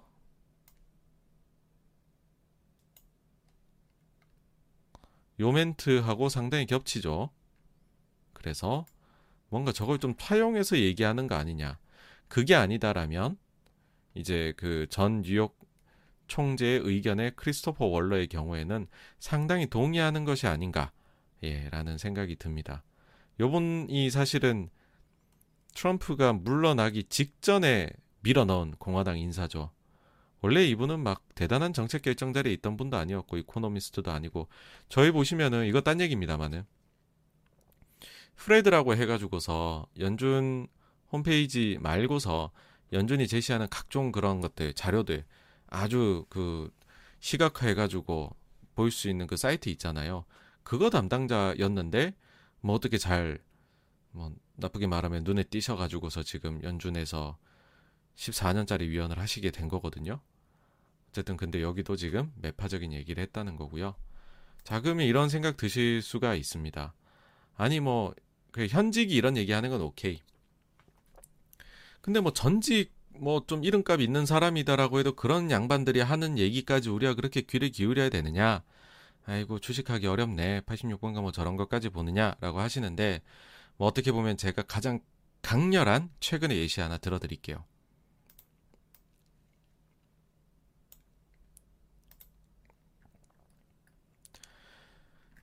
자, 전직 연준 의장이었던 제니 델런, 고 전임 의장이었던 벤버냉키입니다. 여기가 공동으로 글을 하나 써요. 보시죠. 버냉키하고 옐런이 썼습니다.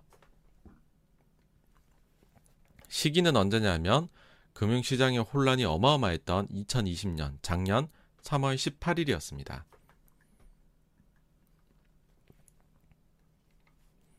여기에서 이제 이때 당시에 혼란이 가라앉지를 않는 거예요.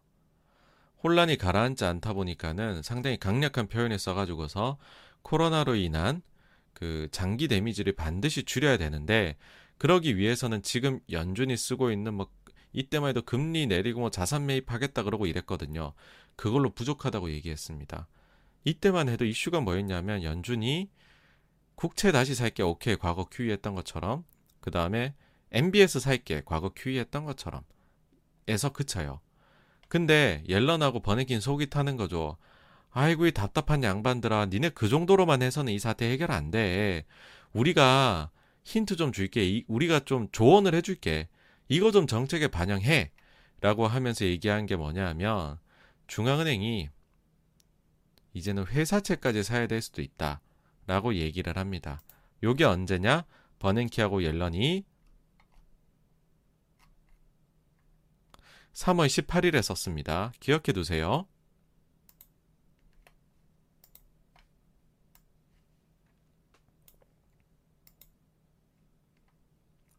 요게 연준에서 3월 23일에 나온 자료입니다. 여기서 보시면은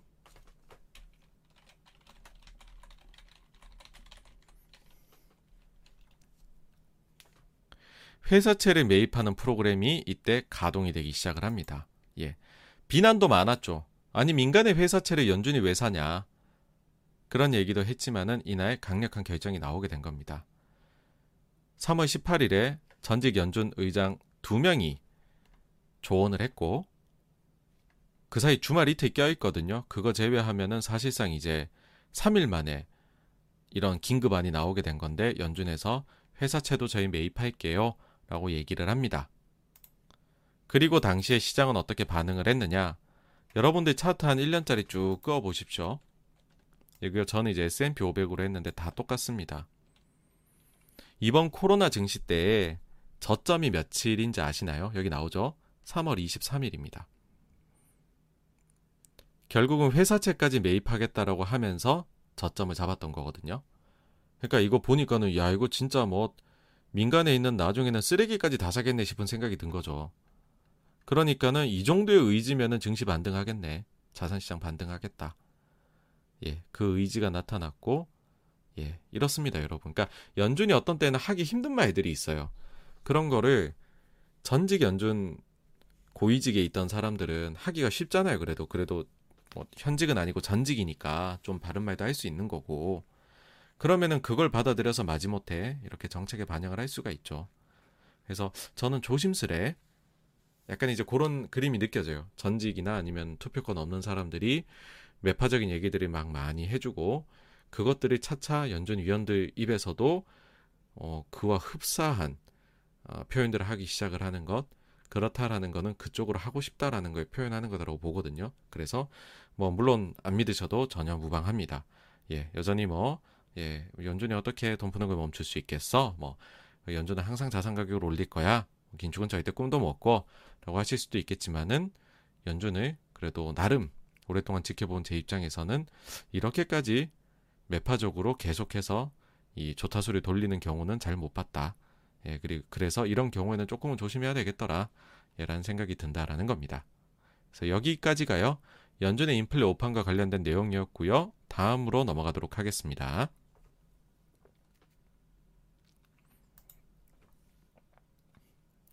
네, 그 사이 저희 윌슨님, 그리고 권용희님, 또 앨리스 파파님, 그 다음에 케이틀린 H님, 연전영수님 그리고 오님 또 찾아주셨네요. 모두 모두 감사드립니다.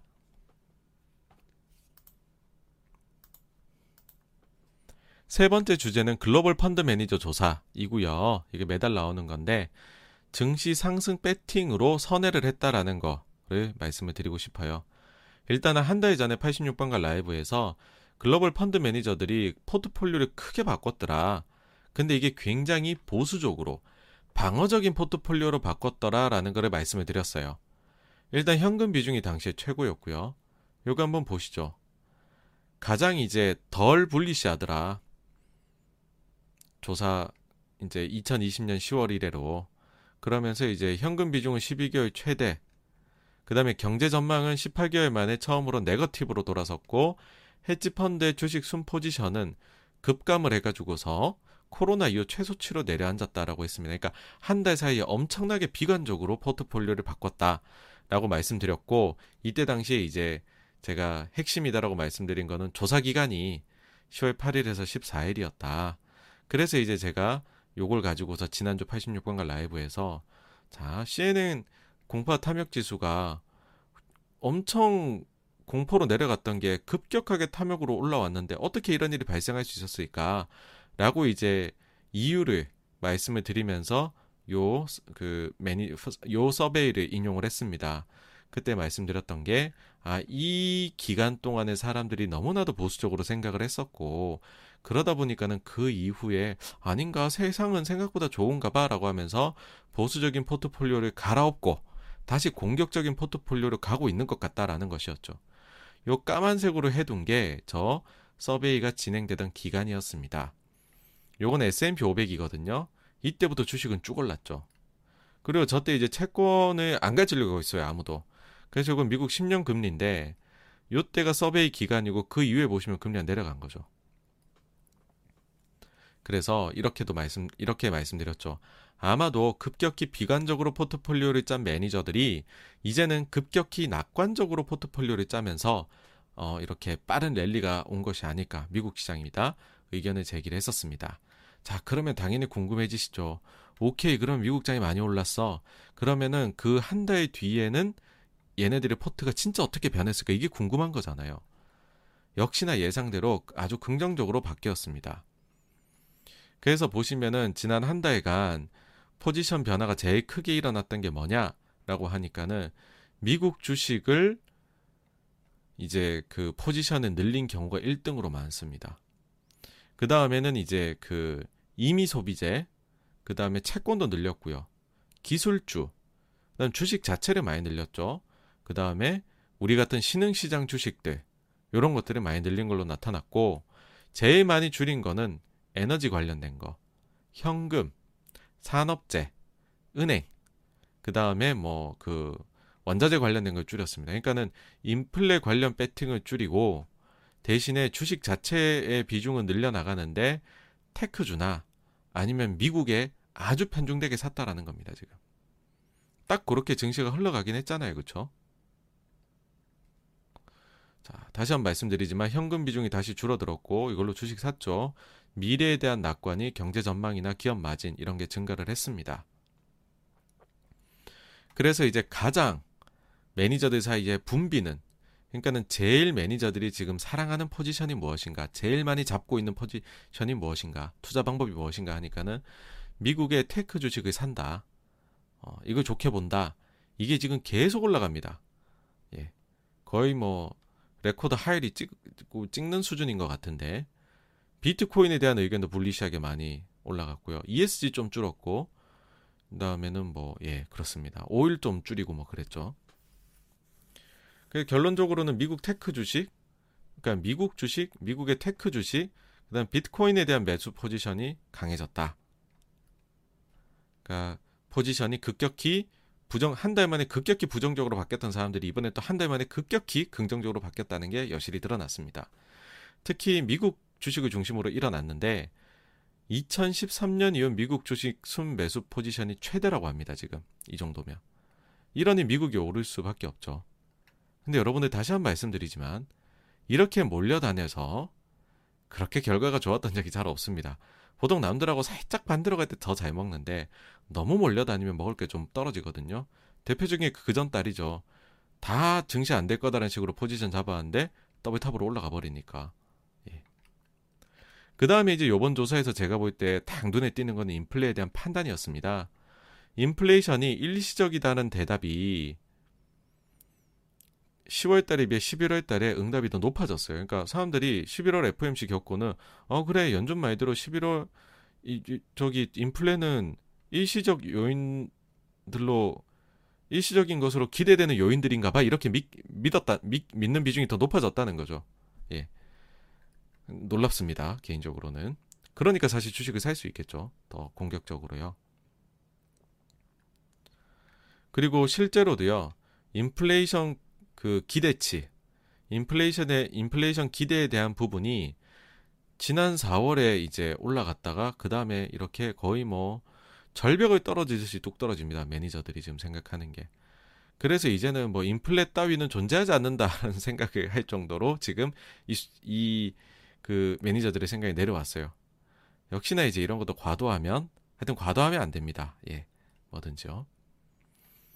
예, 결론적으로 제 의견은 그렇습니다. 지난달에는 과도하게 부정적으로 포지션을 잡았던 것들에 되돌림이 있었다면 이번에는 과도하게 인플레가 없을 것이라는 심지어는 전문가라고 하는 글로벌 펀드 매니저들도 같은 생각이다라고 하면 이 생각이 그들이 지금 가지는 생각과는 반대로 타격을 받게 되지 않을까가 틀리지 않을까라는 생각이 든다는 겁니다. 여기까지가 세 번째 꼭지 글로벌 펀드 매니저 조사에 대한 것이었고요. 다음으로 넘어가겠습니다.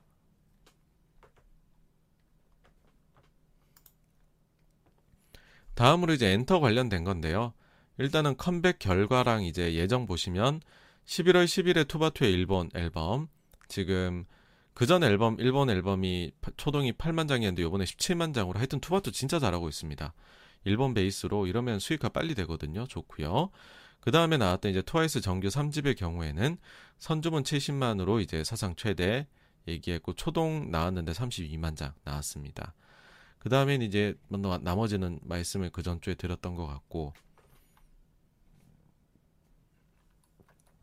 뭐 특별히 추가된 거는 지금 컴백은 내용이 없습니다. 지난주에서 지난주에 방송에서요.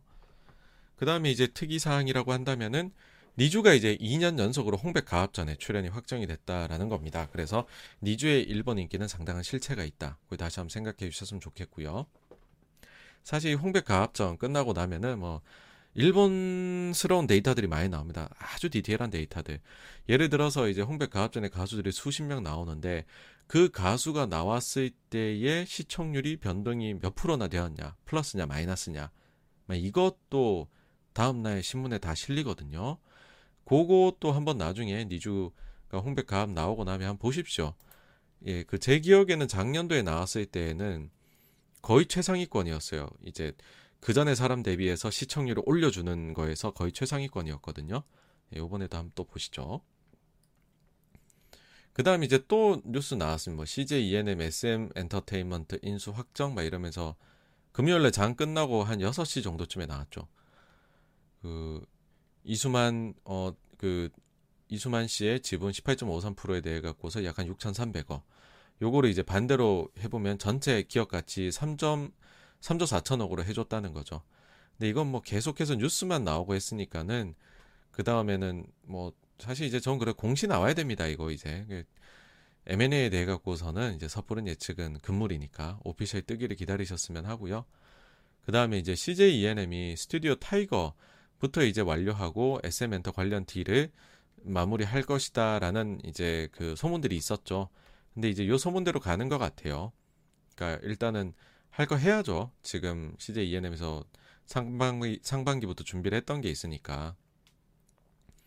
근데 요게 이제 좀 마무리 단계로 보여요. 뭐냐면은 처음에 이제 요거 얘기할 때 나왔던 것들. 이제 이미 뭐 상반기 때 얘기됐던 거죠. 뭐 나영석 PD나 신원호 PD가 있는 에그 이즈 커밍이나 신과 함께를 만든 김용화 감독의 스튜디오나 해운대 국제시장 윤제균 감독의 요 이제 그 제작사 요런 것들 하고요. 그다음 TVN의 예능 제작 조직, 투니버스의 애니메이션 부문 싹 다 여기로 가져가고 여기에 추가적으로 최근에 이제 3분기 보고서 나온 거 보니까는 지분 50% 이상 취득한 게 강제규, 김현석, 조의석, 이병헌 감독이 있는 M 메이커스, 박찬욱 감독이 있는 모호 필름, 그 다음에 그 라바 시리즈, 요 지하철 타면 많이 보실 수 있잖아요. 밀리언 볼트. 그 다음에 최근에 이제 뭐, 어, 이번 주에, 지난주에 나왔죠. 미국의 라라랜드 만들었던 곳. 여기 지분 80%에 대해서 약간 9천억대. 예, 요거를 주고서 어, 이제 그 사겠다라고 얘기를 했으니까는 요 정도에다가 그 다음에 이제 공시가 나왔죠. 19일 날에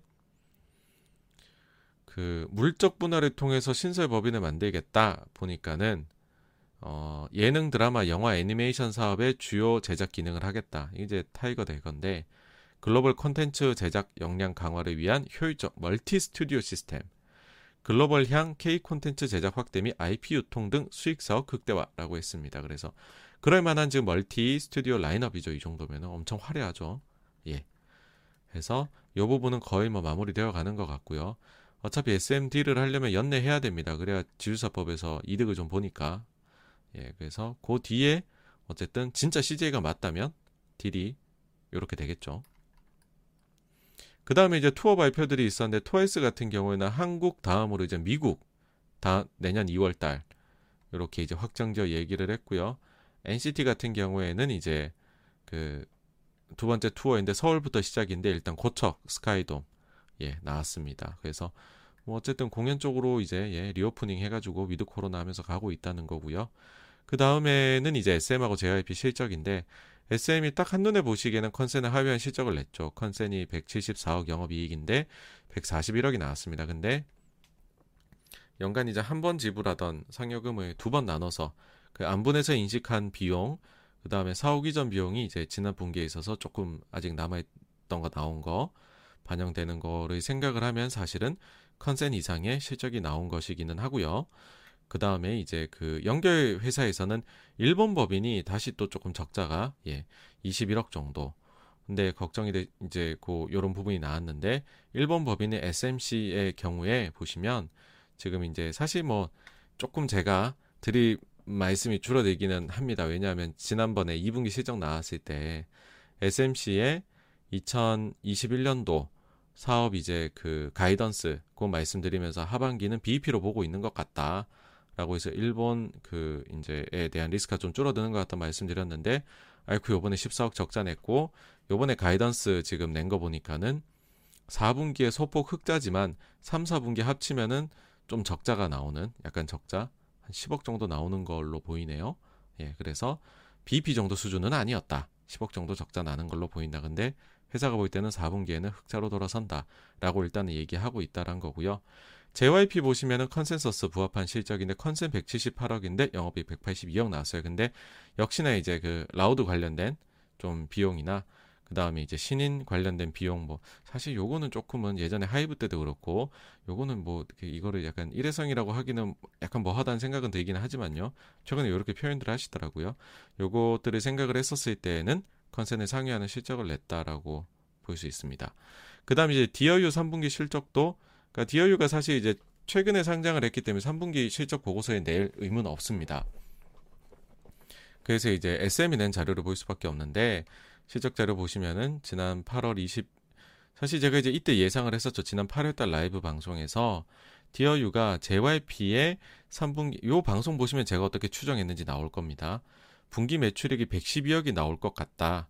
그러면서 마진율이 그전하고 동일하면 36% 하면 영업이익 40억이 나오지 않을까라고 말씀을 드렸었는데 실제로 나온 거는 매출액이 107억 조금 적게 나왔고 영업이익은 조금 더 잘 나왔어요. 42억 순이익은 35억이 나와서 디어유는 아주 순항하고 있다 정도까지 말씀을 드릴 수가 있을 것 같습니다. 네.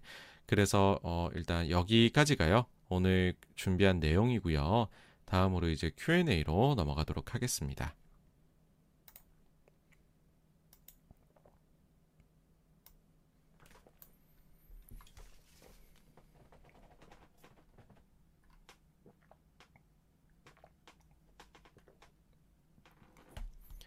네, 빈님께서 블라드 총재님의 매파 변신은 일시적이지 않네요. 네, 매파 본색을 강화시켜 나가고 있습니다. 근데 이런 분이 내년 1월부터는 투표권을 가지시네요. 네, 김희수님 잘 지내고 있습니다. 네, 네 김희수님은 어떠신지, 네, 좋은 한 주가 되셨었으면 또 다음 주 좋은 한 주 보내시면 좋, 좋을 것 같습니다. 예. 베이스캠프님께서요, 어제 환율이 1190원대 인거 보면 오류가 아닌 걸로 보여요라고 하시는데, 저도 뭐 느낌은 쎄합니다. 이거는 왜 자꾸 이런 식으로 위쪽으로 뭔가 이상한 게 나올까? 예. 봐야죠, 이것도요, 또. 아, 네, 하림하고 NS 쇼핑 딜을 보시고 KSL님께서 하림 지주 입장에선 좋겠네요. 그렇죠. 예, 지주 입장에서 좋은 건데, 이게 또 하림이 옥상옥 구조를 가지고 있어서, 예, 또, 그, 네, 그러니까 하림이 지배 구조가 참 그래요. 저희가 사실, N, 제가 예전에 근무했던 직장이, 뭐, NS 쇼핑이나, 그 다음에는 뭐, 하림의 그, 양돈 회사들, 팜스코나 아니면은 저기 갑자기 이름이 생각이 안 나네요. 선진 이런 쪽 많이 저희 보유하고 있었고 제가 음식료나 이런 거 담당하면서 의결권도 막 제가 막 그쪽 담당하고 그런 걸 많이 했었는데 굉장히 복잡하고 사실 요 부분에서는 뭐 예 깊은 아쉬움이 있죠. 네.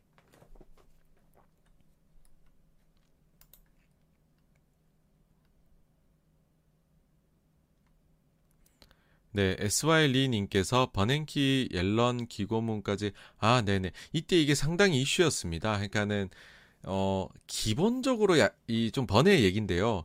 기본적으로 사람들이 파월에 대해 가지고서는 약간은 약간은 무시한다 그래야 되나요? 시장 참여자들이 그런 게 있기는 해요. 왜 그러냐면은 이게 이제 이번은 원래 변호사 하시고 경제학 박사학위가 없는 분이시다 보니까는 그리고 그 과거에 QE3나 이런 데에서 약간 의견이 어떻게 보면은 틀리, 틀린 의견을 제시를 한 거죠.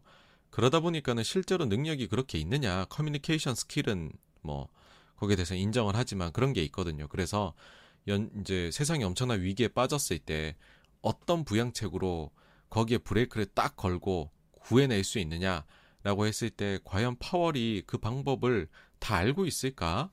그 실제 실행할 수 있을까? 막 이런 약간 냉소적인 시각들이 있었습니다. 그래서 3월 달에 계속 회의를 막 이제 비상회의를 열어가지고서 계속 완화책이 나오는데도 시장이 멈추지 않고 하락했거든요. 근데 그러니까 이제 답답해가지고 버냉키 앨런이 이렇게까지 공개적으로 어떻게 보면 저격을 한 거죠. 이번에 윌리엄 더들리도 저건 진짜 저격이거든요. 저 기사 한번 보십시오. 완전 거의 뭐 교수님이 학부생 가르치듯이 하나하나 적어내셨습니다. 네. KSL님, 옐런은 아직은 인플레는 일시적이라고 판단하고 있지 않나요? 네, 지금 그러니까는 뭐 옐런뿐만 아니라 바이든 행정부의 모두가 인플레에 대해 가지고서는 이제는 안정화가 될 것이다. 근데 예상보다는 지금 더 높게 가고 있다. 뭐 이런 스탠스를 아직은 유지를 하고 있죠. 그리고 지금 발견해낸 그러니까는 뭐랄까요? 희생양이라 할까요? 인플레 원흉.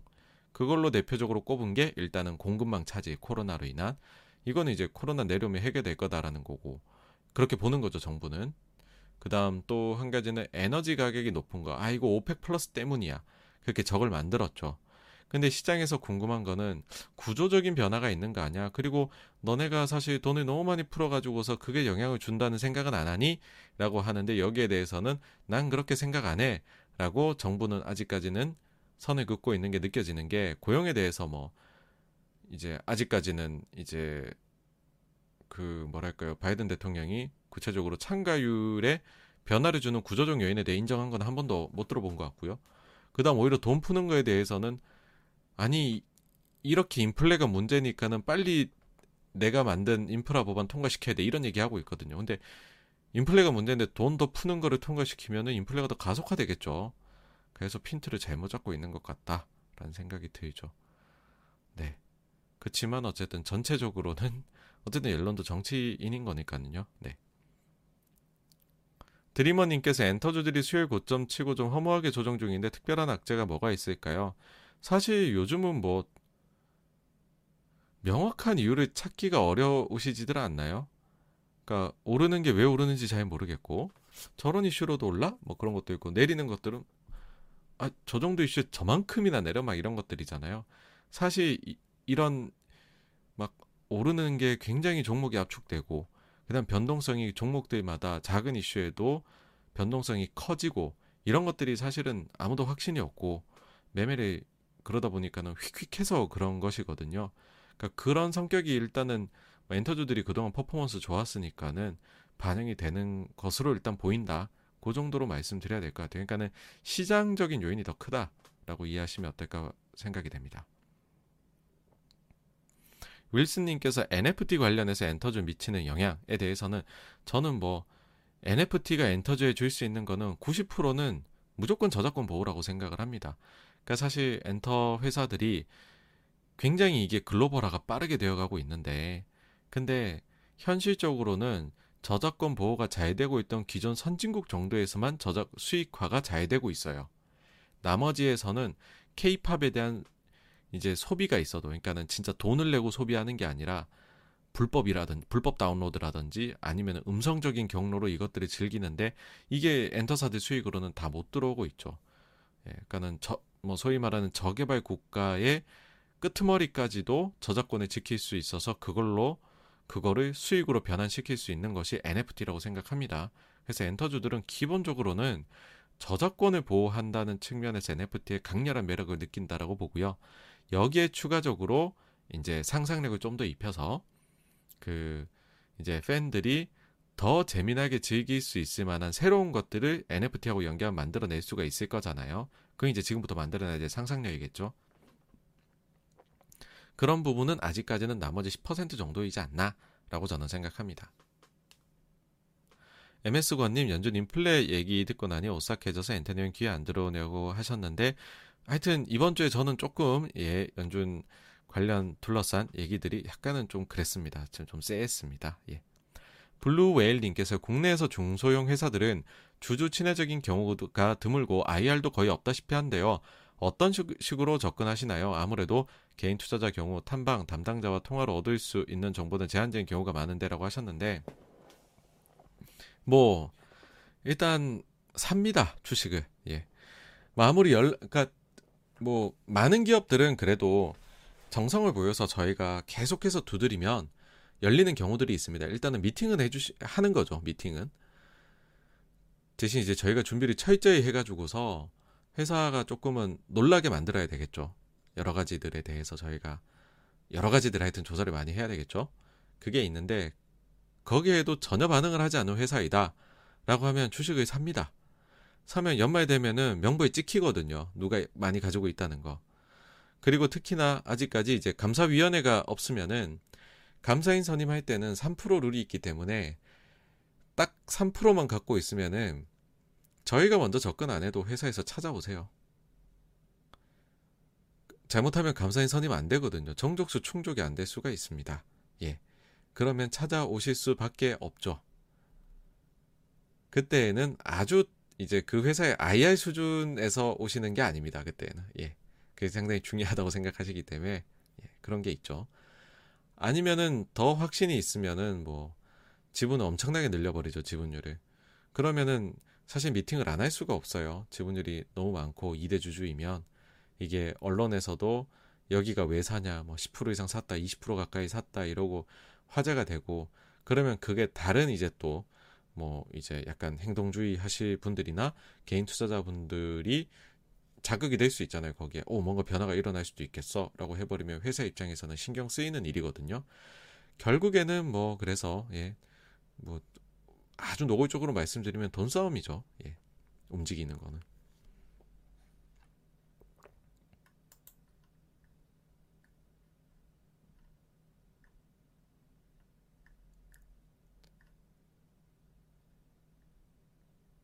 예, 그 다음 니몽이님께서요. SM은 왜 이리 내년 컨센이 낮을까요? 에스파나 콘서트 관련 매출은 반영이 안 된 느낌이네요 하셨는데 일단 올해 활동이 많았다라고들 생각을 하시는 것 같아요. NCT 2021까지도 나왔고 그 다음에는 드림하고 127이 정규를 냈으니까 내년에 이보다 더 많은 활동을 할 수 있을까라는 생각을 하시는 건데 제가 볼 때는 뭐 저는 확신합니다. 내년에 활동 더 많을 거예요. 왜냐하면 NCT 새로운 유닛 나올 거잖아요. 그렇게 돼버리면 원래 NCT라는 시스템 자체가요. 매해마다 더 컴백 횟수가 늘어나는 시스템입니다. 마치 이 그 손오공이 머리카락 뽑아가지고서 훅훅훅 늘어나는 그런 시스템이거든요. 그러니까 이게 안착이 된다라는 것이 사실상 거의 불가능한 일이고 다들 실패했다라고 했던 게 이제 성공이 돼버리니까는 지금 여기에 대해 갖고서 아직까지도 어, NCT 시스템이 뭔지에 대해 갖고 이해를 못 하시니까 그런 경우들이 많은 것 같은데 컴백 횟수는 무조건 늘 수밖에 없습니다. 그래서 그 부분이 가장 큰 차이가 아닐까라고 생각을 해요. 예. 그리고 이제 그 저는 사실은 앨범 판매량 가지고서 팬덤의 증가 속도를 평가를 하는데 그리고 그 가장 중요하게 보는데 어 지금 SM의 가수들이 사실은 SM 회사 자체가 그 전년도 대비해 가지고서 앨범 판매가 가장 빠르게 늘어버렸잖아요. 그러니까 어 이제 많이들 궁금해들 하세요. 사실 이거 이제 뭐 몇몇 분들은 질문을 주시는데 과연 그러면은 SM의 아티스트들은 공연을 더 투어를 돈다 그러면은 몇 명 정도로 봐야 되느냐? 그렇게 그냥 이제 좀 예, 궁금해 하시는 분들이 당연히 많으실 수밖에 없겠죠. 그렇죠? 이게 지금 아직은 블랙박스라고 생각을 하시는 것 같아요. 그러다 보니까 조금 보수적인 숫자들이 나오지 않나 그런 생각입니다. 니몽이님께서요. CJ가 SM을 인수하면 라이크 기획은 어찌 되려나요? 어, 없어지겠죠. 예. 그러니까 이제 사실 그래요. 최근 보시면 SM이 뭐 공매도 포지션도 엄청 쌓이기 시작을 하고 최근에 나왔던 기사가 뭐 이수만 뭐 연봉 100억 얘기했다. 그러니까 이제 최악으로 생각하시면 뭐야 라이크도 빼가고 연봉도 100억을 더 받아? 막 이렇게까지 생각을 하시는데 기본적으로요. 지금 아 이게 또 그러니까는 하여튼 CJ하고 SM이 진짜 딜이 되면 예 그럼 더 많은 말씀을 드리겠습니다. 근데 어쨌든 된다라고 하면 라이크는 없어질 겁니다. 예, 그렇게 생각하시는 게 베이스라인 시나리오고 거기에 추가적으로 연봉은 조금 받아가실 수가 있겠죠. 근데 일하면 뭐 연봉 받는 거야 뭐 어쩌겠습니까. 근데 만약 100억이라고 한다면은 그 상당히 일단은 절약이 되는 거죠. SM 입장에서. 왜냐면 라이크 기획에 3분기 누적으로 180몇 억이 나갔거든요. 그러니까 200억 중반대가 나갈 거예요, 이제. 근데 어쨌든 100억으로 막는 거면 뭐 한 150억쯤 영업 이익이 그걸로만 해도 증가될 수, 그러니까 그것만 그것 그것만 해도 차이 나잖아요. 그리고 현실적으로 영원히 하시지는 않을 거잖아요, 이수만 씨께서. 예. 몇 년으로 아마 계약 기간이 정해지겠죠. 그러니까 사실은 그래서 PER value로 보시면은 향후 뭐 2, 3년으로 해가지고 보신다 그러면은 100억씩 받는 게 비용 반영이 다 될 거고 저처럼 DCF를 좀 장기로 갖고 가서 하시는 분들한테 하려고 하는 사람들한테는 뭐 예를 들어서 몇 년 정도의 계약, 뭐 5년 정도의 계약이 될 것 같다라고 해버리면은 사실은 기업 가치에 크게 영향은 안 미치는 걸로 이제 계산이 나오게 되겠죠. 네. 그런 점들도 한번 생각해 보시기를 바랍니다. 그 다음에 Realize to 님께서 디어유의 순항이 SM과 JYP 주가에 미칠 영향이라고 하셨는데 이건 사실은 무조건 좋게 영향을 미칠 수밖에 없죠. 디어유가 당연히 자회사 가치가 커지면은 그리고 사실 디어유가 잘 되는 원동력이 지금은 SM하고 JYP 아티스트들의 팬덤 증가이잖아요. 그러다 보니까 이건 당연히 이제 상호 간에 이제 순환 참조가 돼가지고서 상호 참조가 돼가지고서 좋아질 수밖에 없는 부분인데 근데 또 시장은 또 매매를 합니다. 뭐냐면 그런 것들은 하실 수가 있죠. 지금 현재 한국 시장이 정부에서 조금은 이게 비효율적인 매매를 하게 만들어요. 무슨 말이냐 하면 디어유는 공매도가 안 되죠. 코스닥 150에 속해 있지 않으니까. 우리나라에선 코스피 200하고 코스닥 150 종목만 숏을 칠 수 있잖아요. 근데 SMJYP는 속해 있잖아요. 그러면은 이제 그런 식인 거죠. 뭐, 야, 뭐 SMJYP에서 가치의 대부분은 이젠 디어유가 될 것 같아. 그럼 디어유를 매수를 하고 두 개를 short치면은 pair trading 되는 거 아니야? 라는 것도 나올 수가 있다라는 거죠. 그러니까는 이거는 조금 복잡한 계산 공식이 이젠 들어갑니다. 근데 그냥 뭐 장기 투자자다. 그러면 펀더멘털을 살핀다. 그러면 뭐 디오율 좋아지면 당연히 모회사들은 좋아지죠. 네. 사카빵님 금요일 환율 튀었는데 모르겠습니다. 뭐 앞만 봐도 이상한데 자꾸 뭐 그냥 오류라고 하니까 오류를 믿어야죠. 뭐 예. 모르겠습니다. 세 번이나 이러니까는요. 근데 이거 다들 눈여겨 보시네요. 이거 아주 그 저 새벽에 일어난 거라 저도 그날 거의 눈 비비면서 계속 이제 눈 이제 비비고 있으면서 증시 보, 장 보고 있다가 그때 갑자기 툭 튀어가지고서 아이고 내가 졸아서 잘못 봤나 막 이랬었거든요. 네. 자유인님, 네. 종목 수급에 있어서 신용잔고가 높고 낮음을 어떻게 해석해야 할까요?라고 하셨는데 사실 이제 그 신용잔고가 점점 높아진다. 그러면은 이거는 이제 조금은 조심하시긴 해야 되죠. 왜냐하면 신용을 레버리지 썼다는 거고, 음, 그, 그니까는 만약에 뭐 정말 별거 아닌 이유에도 막 말도 안 되는 이유에도 개별 종목은 하루에 막 10%씩도 움직일 수가 있는 거잖아요. 그렇게 됐을 때 신용을 최대한으로 쓴 사람의 경우에는 이 반대매매 나가거든요. 그러면 반대매매가 그 다음날 또 나가게 될 거다고 우려해서 또 팔면 또 반대매매들이 늘어나고 막 이런 위험을 신용연구가 증가하면 어, 이런 위험을 내포할 수밖에 없습니다. 그래서 신용연구가 좀 위험 수위에 있다라고 하면은 사실은 조금은 조심해서 매매를 하셔야 돼. 그러니까 일반론적인 관점에서 그렇습니다. 예. 그 다음에 그 발레론님께서 현대자 자사주 매입 2월 중순까지죠. 그 다음 1월 현대엔지 상장 예정인 거 보면 네. 그 지배구조 개편 얘기가 나올 수 있겠네요라고 하셨는데 하도 뭐 지배구조 개편 제가 영상도 많이 만들었었는데 지금 뭐 안 해가지고서 제가 지금 사실 입이 열 개라도 드릴 말씀이 없는데 근데 사실 약간은 기대하게 되더라고요. 저도 뭐 이 보다 보다 보니까 왜냐면 이게 2월 딱 끝낸다는 얘기 자체가 2월에 뭘 하냐면 보통 이제 3월 중하순에 주총을 하잖아요. 그럼 6주 전에 보통은 그 4에서 6주 전에 그 이번 주총에 어떤 이제 그 주제들을 다룰 것이다. 그거를 먼저 주총 소집 공고를 내거든요. 거기에 뭐가 나올 수가 있는 발판은 마련되는 겁니다. 사실은. 예. 근데 일단은 한번 지켜보시죠. 네네. 조심스럽네요. 드림 언니 SM 외국인의 공매도를 꽤 치던데요. 아마도 그 5% 신고했다가 4%로 내린 그곳이 아닐까라는 거를 아, 이건 일단은 그 그냥 저의 저의 뇌피셜입니다. 만약에 거기가 과거 JYP 매매했던 패턴과 비슷하다면 JYP 저희가 그때 5% 신고해갖고 2대 주주 올라갈 때 하고 아, 거의 10%까지 그땐 샀었죠. 그때하고 비슷하다면 그곳은 살 때도 과격하게 5% 이상으로 사고 그 다음에 그거를 매도를 해 나가면서 전량 매도에다가 플러스 공매도까지 또 하는 했던 걸로 그때는 파악이 파악이 되거든요. 만약에 같은 형태라면은 그곳이 공매도를 주도적으로 할 수 하고 있는 것일 수 있다라고 말씀드리고 싶네요. 예. 근데 그때 한번 JYP 주가는 보십시오. 그게 막 공매도를 친다고 또 그렇잖아요. 막 큰 손이 뭐 산다고 해가지고 반드시 오른 것도 아니고 큰 손이 공매도 친다고 반드시 내리는 것도 아니고 금융시장은 아주 그 다양한 사람들이 참여를 합니다. 변화무쌍하죠. 예예. 예. 그다음 사카빵님 쉐이 산업을 살린 오바마를 기대하고 투표했을 텐데 바이든은 반응이 너무 근데 사실 또 여기서는 칼라가 좀 다르긴 하죠. 바이든 또 환경 환경 얘기하니까는 쉐이 쪽에 대해 가지고서는 근데 모르겠습니다. 바이든은 어 어떤 결정 그러니까 좀 결정 하여튼 빨리 했으면 좋겠습니다. 뭐든지 저는 하여튼 연준 의장은 이번 주말에 좀 나왔으면 좋겠네요. MS 건이 아직 현대차 지배구조 개편 움직임 안 보이는데요.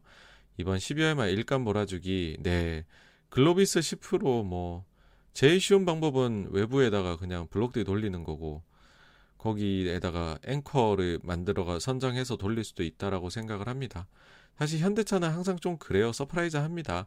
뭔가 좀 미리미리 착착착착 준비돼서 돌아간다는 느낌이라기보다는 약간 쌍남자 스타일로 직전 가서 아 그래 그렇게 해야 돼? 야 그럼 그냥 과감하게 해. 막 이런 식이죠.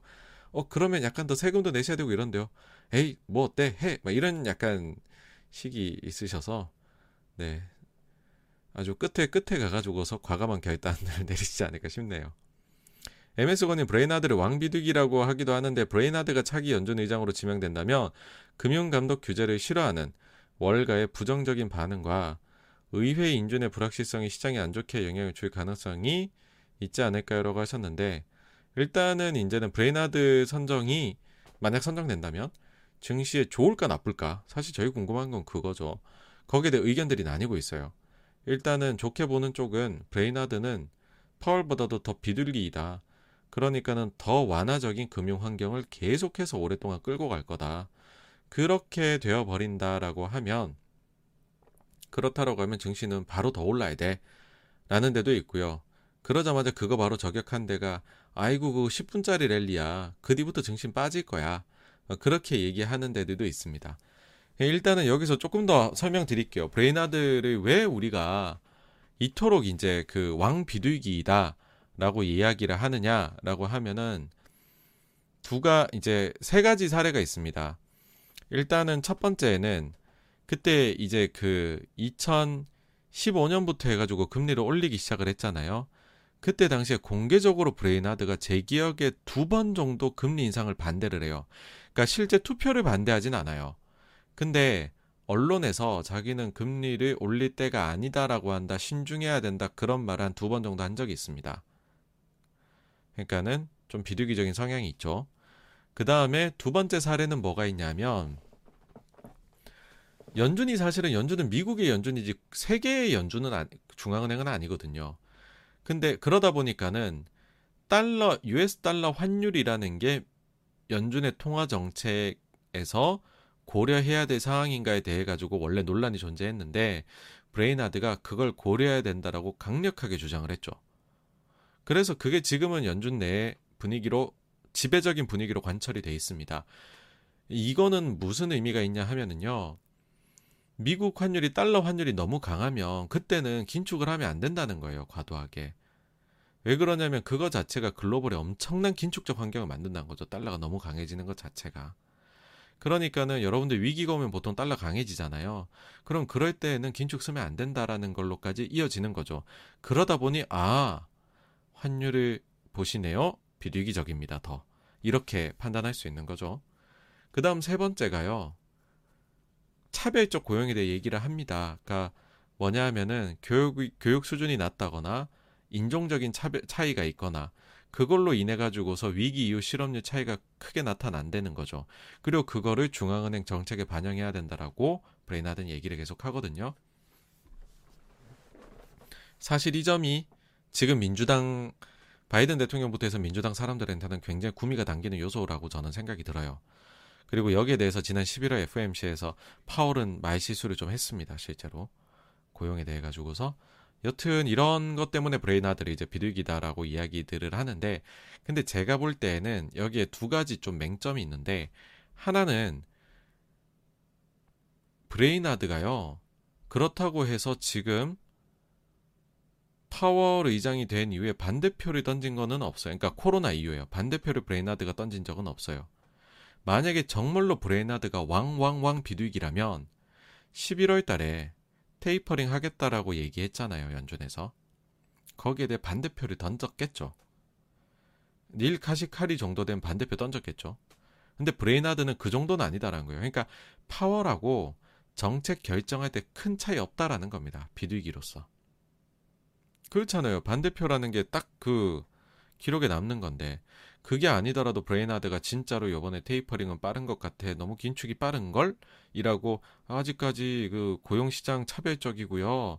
뭐 이런 그다음 뭐 달러 보니까 솔직히 요즘 US 달러 높잖아요. 근데 그거 본인이 예전에 얘기했던 거 다 지키려고 했으면 반대표를 던지거 던졌거나 아니면은 언론에 얘기했어야죠. 과거에 2016년이었나요? 금리 인상할 때랑 18년 금리 인상할 때 어, 나는 내키지 않는데 이런 식으로 언론에 얘기했는데 이번엔 안 그랬거든요. 제가 볼 때는 막 그렇게 파월하고 차이 나는 비둘기란 생각은 거기서 일단 들지가 않고요. 그 다음 두 번째로 지금 채권 시장이 좀 변동성이 커요. 이게 이제 연준이 너무 많이 사버리니까는 시장이 죽어버린 영향이 사실은 크게 있는 건데 거기다가 이제 금융위기 이후로 연준에서 금융 규제를 금융기관들 대형은행들 규제를 어마어마하게 하고 있죠. 그러다 보니까 여기가 뭐 자유롭게 투자를 잘 못해요. 그러니까 채권 시장에서 여기도 큰 손이긴 하지만은 예전처럼 확확 어떻게 유동성을 넣어줄 수가 없습니다. 근데 제가 어디서 본 기사로는 브레이나드가 지난 2018년 이래로 이제 그 뭐 파월이랑 이런 데에서 금융 규제를 완화하자라고 의견 냈을 때 29번인가 반대했다라고 나와 있더라고요. 그러니까 브레이나드는 정말로 규제에는 진심이에요. 규제에는. 네. 그러니까는 상당히 빡세게 규제를 원하시는 분이기 때문에 그것 자체는 굉장히 매파적인 겁니다. 미국의 대형 은행들이 사실은 연준이 굳이 완화책을 안 써도 연준 그 미국의 대형 금융 기관들한테 조금 숨쉴 구멍을 더 틔워주면 그 자체가 완화적이거든요. 돈 안 쓰고도 완화적이 될 수 있다라는 겁니다. 근데 브레이너드가 되면 그 부분은 완전히 포기하셔야 될 겁니다. 그래서 제가 볼 때는 그렇게 좋은 카드가 아니다라고 생각을 해요. 구관이 명관입니다. 불확실성을 제일 싫어합니다. 증시는. 네. KSL님께서요. 다른 sector도 말씀해 주셨는데 사실 준비를 한, 해, 해둔 것들은 있죠. 제가 원래는 이제 업계에 진출할 때는 소비재하고 의료기업 뭐 이런 쪽이 원래는 제 전문인데 그 부분도 네 어, 기회가 되면 한번 해보겠습니다. 예. 그로윙님께서 혹시 투자 스터디 운영하시나요라고 하셨는데 아니요 그런 건 없습니다. 안 하고 있고요. 혹시 주말에 읽을 만한 책 추천 말씀해 주셨는데 만약에 이제 그 제가 이제 그 독서 모임이라는 콘텐츠를 정기적으로 하고 있거든요. 그 책들 중에서 혹시 읽지 않으신 책이 있다라고 하면은 일단은 한번 읽어보시면 어떨까라고 생각을 하고요. 그 책 이외에 그 책은 다 읽으셨다라고 하신다면은 저는 뭐 일단은 그 다음으로 1번으로 말씀드리는 거는 이제 그 워렌 버핏의 스노우볼. 요게 지금은 이제 중고로밖에 못 구하시고 프리미엄이 붙어 있는데 그렇지만은 그거는 반드시 투자자라면 있어야 되는 책이 아닌가 생각합니다. 네. SY 리 님께서요.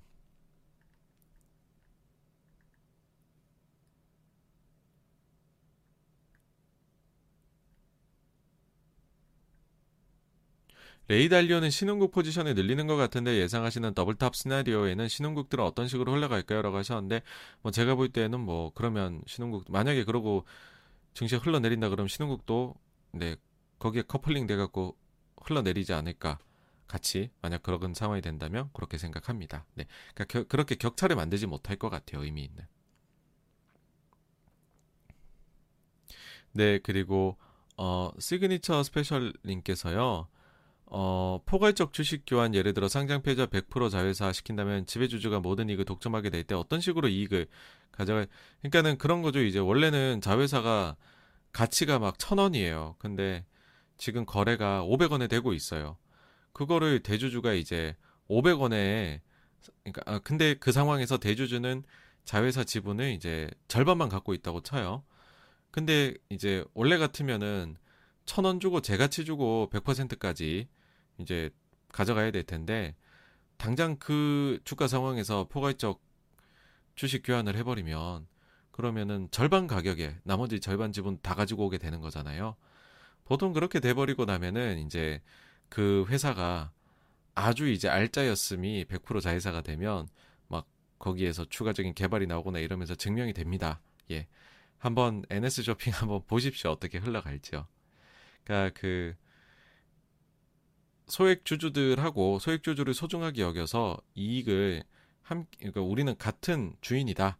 그래서 이익이 나도 함께 공유해야 된다 라고 하는 데라면 아마 포괄적 주식 교환은 네 하지 않을 거다라고 생각합니다.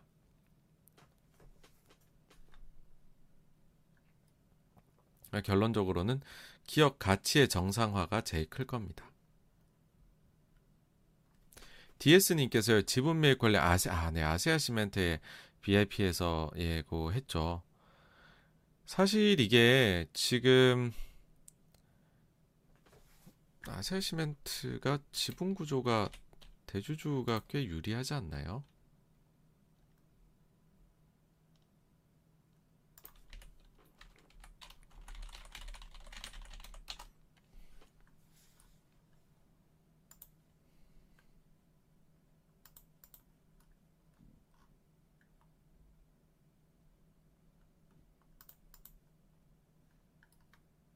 그렇죠. 이게 대주주가 다 합치면 61%를 보유를 일단은 하고 있기 때문에 사실 막 엄청난 변화를 이끌어내기에는 단기에는 힘듭니다. 대주주가 이만큼 많으면은요. 어, 뭐 사실 현실적으로는 이게 이제 그 그래도 조금은 지분율이 좀 대주주 지분율이 낮아야지 말빨이 더 잘 먹히는 부분이 있거든요. 일단 제일 기본이죠, 그게 제일 기본이기 때문에요. 어, 그런 게 있어서 그 이제 요즘에 사실은 그 트렌드는 좀 그런 게 있어요. 그러니까는 공격을 통해 가지고서 대주주의 변화를 이끌어낸다 그런 게 아니라 아 이렇게 하면 대주주한테도 도움이 사실은 되는 거다라는 걸로 해서 우리 서로 같이 잘 나누자 이익을 서로에게 윈윈이지 않느냐 그런 방식 쪽으로 선회를 하거든요. 그래서 제가 볼 때는 최근에 뭐 VIP 자산 운용뿐만이 아니라 다른 이제 좀 주주 참여형을 시도를 하시는 곳들은 다들 좀 그런 어 그 윈윈 전략 그런 쪽의 방점을 좀 더 찍고서 가시지 않나라고 생각을 하고 있거든요. 제가 파악하기로는. 그래서 그런 식으로의 전략으로 설득을 어떻게 잘 하느냐. 요쪽으로 흘러가게 될 것이다라고 생각을 합니다. 사실 표대결로 가게 되면은 이거는 뭐 딱 보셔도 지금 대주주 61%니까는 뭐 일단은 이기기는 힘들죠. 표대결로 가면은.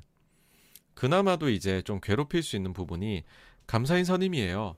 감사인 선임 쪽인데 실제로 그 한국 타이어 보시면은 모회사가 감사인 선임 쪽에서는 이제 소액 그 저기 자녀 간 분쟁에서 어 저기 그 형 형이 승리한 거죠, 그렇죠? 형님이 승리를 하신 거죠.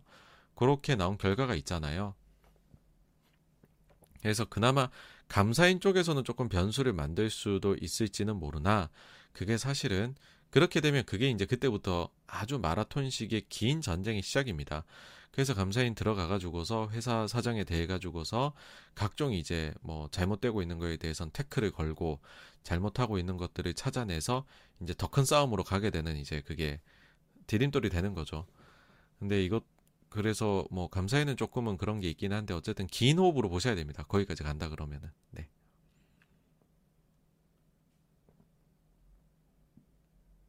나따뚜이님께서 이슈파워에서 방송 말미에 상황에 따라 호키시 아니가 바꿀 수 있다. 예, 그런 말, 말을 조금 했죠. 네네. 그 어떤 상황인가라고 말씀을 하시면은, 그러니까 제가 볼 때는 바이든 대통령에 달려 있는 게 많습니다 지금. 그러니까 바이든 대통령이 빨리 빨리 모든 것들을 해가지고 가령 예를 들어서 연준 의장도 그냥 파월로 빨리 임명하고 나머지 지금 연준에 빈자리 생길 만한 것들도 빨리 빨리 명망 있는 인사들로 채우고 그 다음에는 인플레에 대해 가지고서도 이제 너무 이렇게 지금 그 희망만 가지고서 내려올 것이다라고 지금 얘기만 할 것이 아니라 경우에 따라 가지고서는 이거를 조금은 네 상황에 따라서 일단은 인플레 우려를 좀 먼저 잡고 가자. 살짝은 상처를 입더라도 우리가 근본 문제를 치유하면 더 큰 증시 점프가 있을 수 있지 않느냐. 뭐 그런 리더십 보인다든지. 그 다음에는 미중 무역 간에 지금 사실 제가 한 1년 전부터 얘기하고 있습니다. 미중 관세만 철폐해도 지금 인플레에 0.23%포인트 PCE 기준으로 연간으로 내릴 수 있는 요인입니다. 그게 지금. 그게 뭐 딴 데가 아니라 연준에서 연구한 자료에서 그렇게 나와요. 그런 것들. 아니, 과거에 트럼프 대통령은 당선되고 4월 달에 바로 시진핑하고 미팅했거든요. 근데 왜 지금은 11월 달에나 되냐는 거죠. 그 임기 중에 지금 이미 4분의 1 지나가고 나가지고서 하는 게 사실은 너무 늦다. 그러니까 모든 게 너무 늦어요. 예.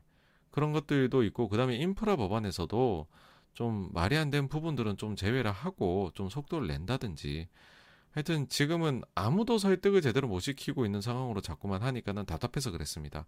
그러니까는 지금도요, 제가 볼 때에는 저는 기본적으로 호기시한 점만 가지고 있지만은 정치권이나 이런 데에서 이렇게 제대로 된 현실 파악을 하고서 정책의 속도를 높인다라고 하면은 아직까지 찬스는 남아 있다라고 생각을 합니다.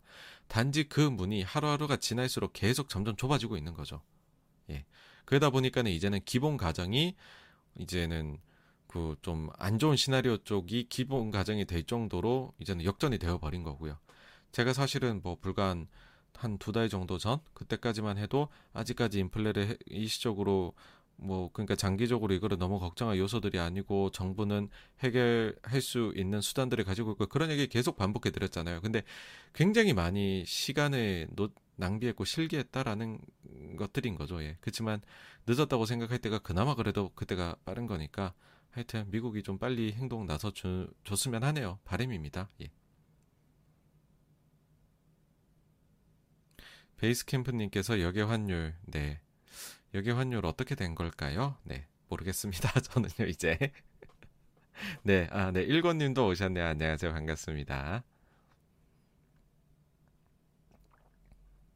사카빵님께서 이제 그, 네, 그러니까는 이제 그, 사실 오바마 대통령의 경우에는 쉐일을 키워가지고서 미국이란 나라가 원래는 석유를 순수입해서 쓰는 나라인데 순수출국이자 세계 최대 수출국으로까지 만들어버렸죠. 어떻게 보면은 2008년 금융위기 이후에 미국 제1의 산업은 새로 생긴 산업은 원유 산업이었습니다. 근데 이제 바이든 대통령은 모르겠습니다. 저도 지금 뭐 그러니까 의도를 모르겠어요. 뭐라 하시려고 하는 건지. 네. 디킴님께서요. 매일홀딩스 오너가에서 레뱅 아 와인사 헐값에 꿀꺽한 거 들으셨나요? 아니요, 요거는 잘 모릅니다. 예. 어그 음, 이제 사실 이제 제가 이거 세부 내용은 모릅니다. 그래서 말씀드리긴 조심스러운데 어쨌든 지금 최근에 뭐 남양이나 아니면은 뭐 이제 그 하림 그룹이나 보게 되면은 조금은 또 야, 역시 K 가버넌스인가 뭐 이런 생각이 들어서 좀 이런 부분들 하여튼 개인적인 바람입니다. 저희가 어, 그책 모임 했던 것 중에 의장 이 있습니다 이런 거 있잖아요. 예, 그런 화끈한 그런 게 한국도 됐으면 좋겠으나 사실은 외국인 투자자들이 정말로 실망했던 게 뭔지 아세요? 우리나라 지배구조에 대해 가지고서요. 사실 KCGI에서 한진칼에 대해서 정말 매서운 공격을 펼쳤잖아요. 그리고 지분을 더 높게까지 확보를 했고요. 근데 결론 어떻게 됐습니까? 정부에서 가르마를 타줬죠. 삼자배전 유증 딱 받아가지고서 그러니까는 KCGI는 참여도 못하게 해가지고서는 대주주 일가 편을 바로 들어줘 버렸죠. 그러니까 정부가 나서서 그 경영권 분쟁을 한 사람 손을 일방적으로 들어준 게 됐거든요. 거기에 대해 정말 놀라더라고요. 아 저런 결정을 내릴 수도 있구나. 예.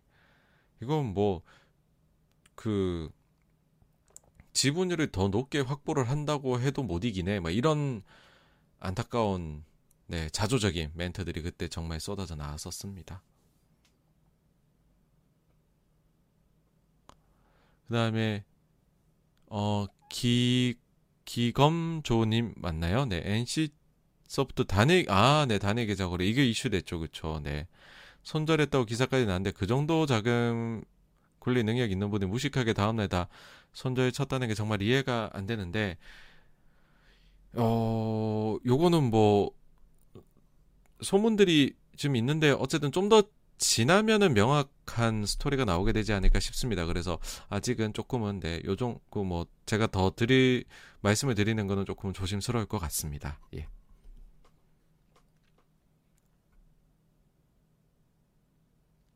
디킴님께서 현대 그쵸 현대는 뭐 화끈한 면이 있습니다. 하여튼 네. 아, TK 킴님께서 NFT나 P2E 시장에 대해서 어떻게 생각하시는지라고 해주셨는데요. 뭐 저는 다 일단 둘 다 좋게 생각을 합니다. 그러니까 NFT는 코인하고 엮여 있는 부분은 제외를 저는 일단 하더라도 일단 이게 어쨌든 뭐 그 사회가 점점 저작권이나 그다음에 originality에 대한 보호 뭐 그런 관점에서 NFT가 뭐 기술이 또 여기가 더 계속 발전이 되겠죠. 뭐 지금 해킹됐다는 뉴스가 주말 동안 나오기도 하긴 하던데 어쨌든 그렇게 되면서 누구나 모두 모두의 모두가 가질 수 있는 그 이제 보호받을 수 있는 권리로서의 수단으로서는 그 너무나도 좋은 것이 나왔다라고 생각을 하고요. 그다음 P2E의 경우에는 어떻게 보면은 이제 게임을 가지고서 뭐 예전에는 아주 단순한 레벨 1의 형태로 뭐 아이템을 거래해서 돈을 보고 캐릭터를 팔아서 이런 식이었는데 여기에서 더해가지고서 일종의 약간 이제 그 생태계가 되는 거죠. 그러면서 그게 이제 돈 벌, 돈을 이제 그보다는 조금 더 다양한 방법으로 벌 수 있게 만드는 그게 되어 가는 거니까는 사실 뭐 게임 하는 목적, 기본 목적은 그래도 재미겠죠. 원초적인 재미이겠지만 거기에 더해 가지고서 부가적인 수익도 좀 될 수 있다라는 거에 대해 가지고서는 예, 뭐 어쩔 수 없이 시장은 이건 커질 수밖에 없지 않을까라고 생각을 합니다. 네. 아, 네. MS 권님께서 다음번 독서 모임 책 선정 언제쯤 해주시나요? 라고 했는데, 요즘 사실 이제 몇 권의 책을 읽었는데, 그 중에 마음에 드는 게 없었어요. 그래서 아직까지 추천을 못 드리고 있는데, 뭐, 최대한 빠른 시간 내 결정을 하도록 하겠습니다. 네. 아유, 관심 가져주셔서 감사합니다. 네.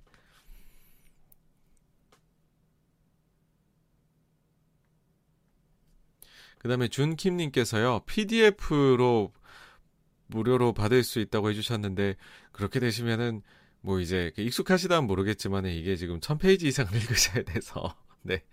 가급적이면 소유를 하시면 어떨까 싶습니다. 저는 뭐, 요거는 투자자라면은 아주 매력적인 굿즈라고 그냥 생각하시고, 중고라도 구매를 하시면 어떨까라는 생각이네요. 사카빵님께서 바이든, 네, 그쵸. 예, 하여튼, 모르겠습니다. 바이든 대통령은. 지금 뭐 그런 것도 있잖아요. 바이든 대통령이 과연 그 재선에 나설 것인가 이것도 지금 이슈가 있긴 하잖아요. 네.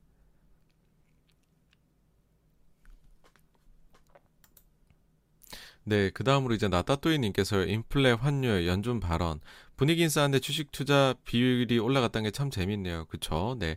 현금 비율 높이는 게 이성적으로 맞는 것 같고 다음 달부터 포트폴리오 조정하면서 레버리지 청산하고 일부 수익 실현하면서 신규 투자를 중단했는데 요즘 시장 상황을 보면 리츠나 KTNG 같은 배당주에 투자금을 더 넣어볼까 싶기도 합니다라고 하셨는데 뭐 사실 상대적으로 만약에 뭐 시장 하락이 있다라고 하면 그런 주식들이 더 이렇게 선전을 하겠죠. 근데 이제 그 그래서 이제 음, 똑같은 주식 비중 내에서 이제 좀 내가 공격수들 많이 했다가 어 템백을 써볼까 축구로 치면 막 그런 식의 것들 전략은 네 뭐 만약 상황이 그렇게 전개된다면 유효할 수 있지 않을까라고 생각합니다.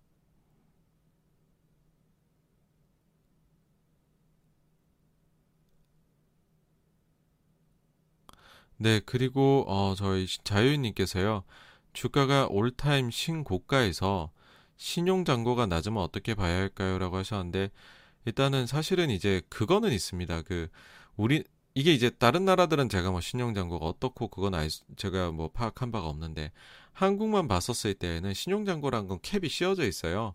우리나라 증권사들의 자기 자본만큼밖에 못 내주는 거거든요. 근데 증권사들이 그걸 더 높여주기 위해서 뭐 키움처럼 최근에 이제 뭐 이렇게 자기 자본을 늘린 곳들도 있긴 하지만 전체적으로는 뭐 NH도 늘리긴 했네요. 다른 이슈 때문이긴 하지만은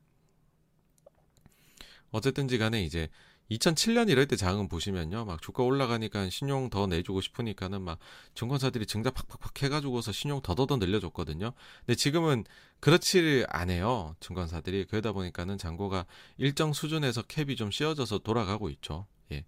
그래서 그거를 봤었을 때에는 그러니까 그런 생각은 들죠. 막 과도하게 위험을 지는 것은 아닌 것 같다는 생각이 들긴 하지만 근데 다른 것도 보셔야 될 게 있습니다. 뭐냐면 일단 개인 투자자 중에서 많은 분들이 소위 큰 손이라고 불리는 분들이 지금 CFD로 많이 넘어갔죠.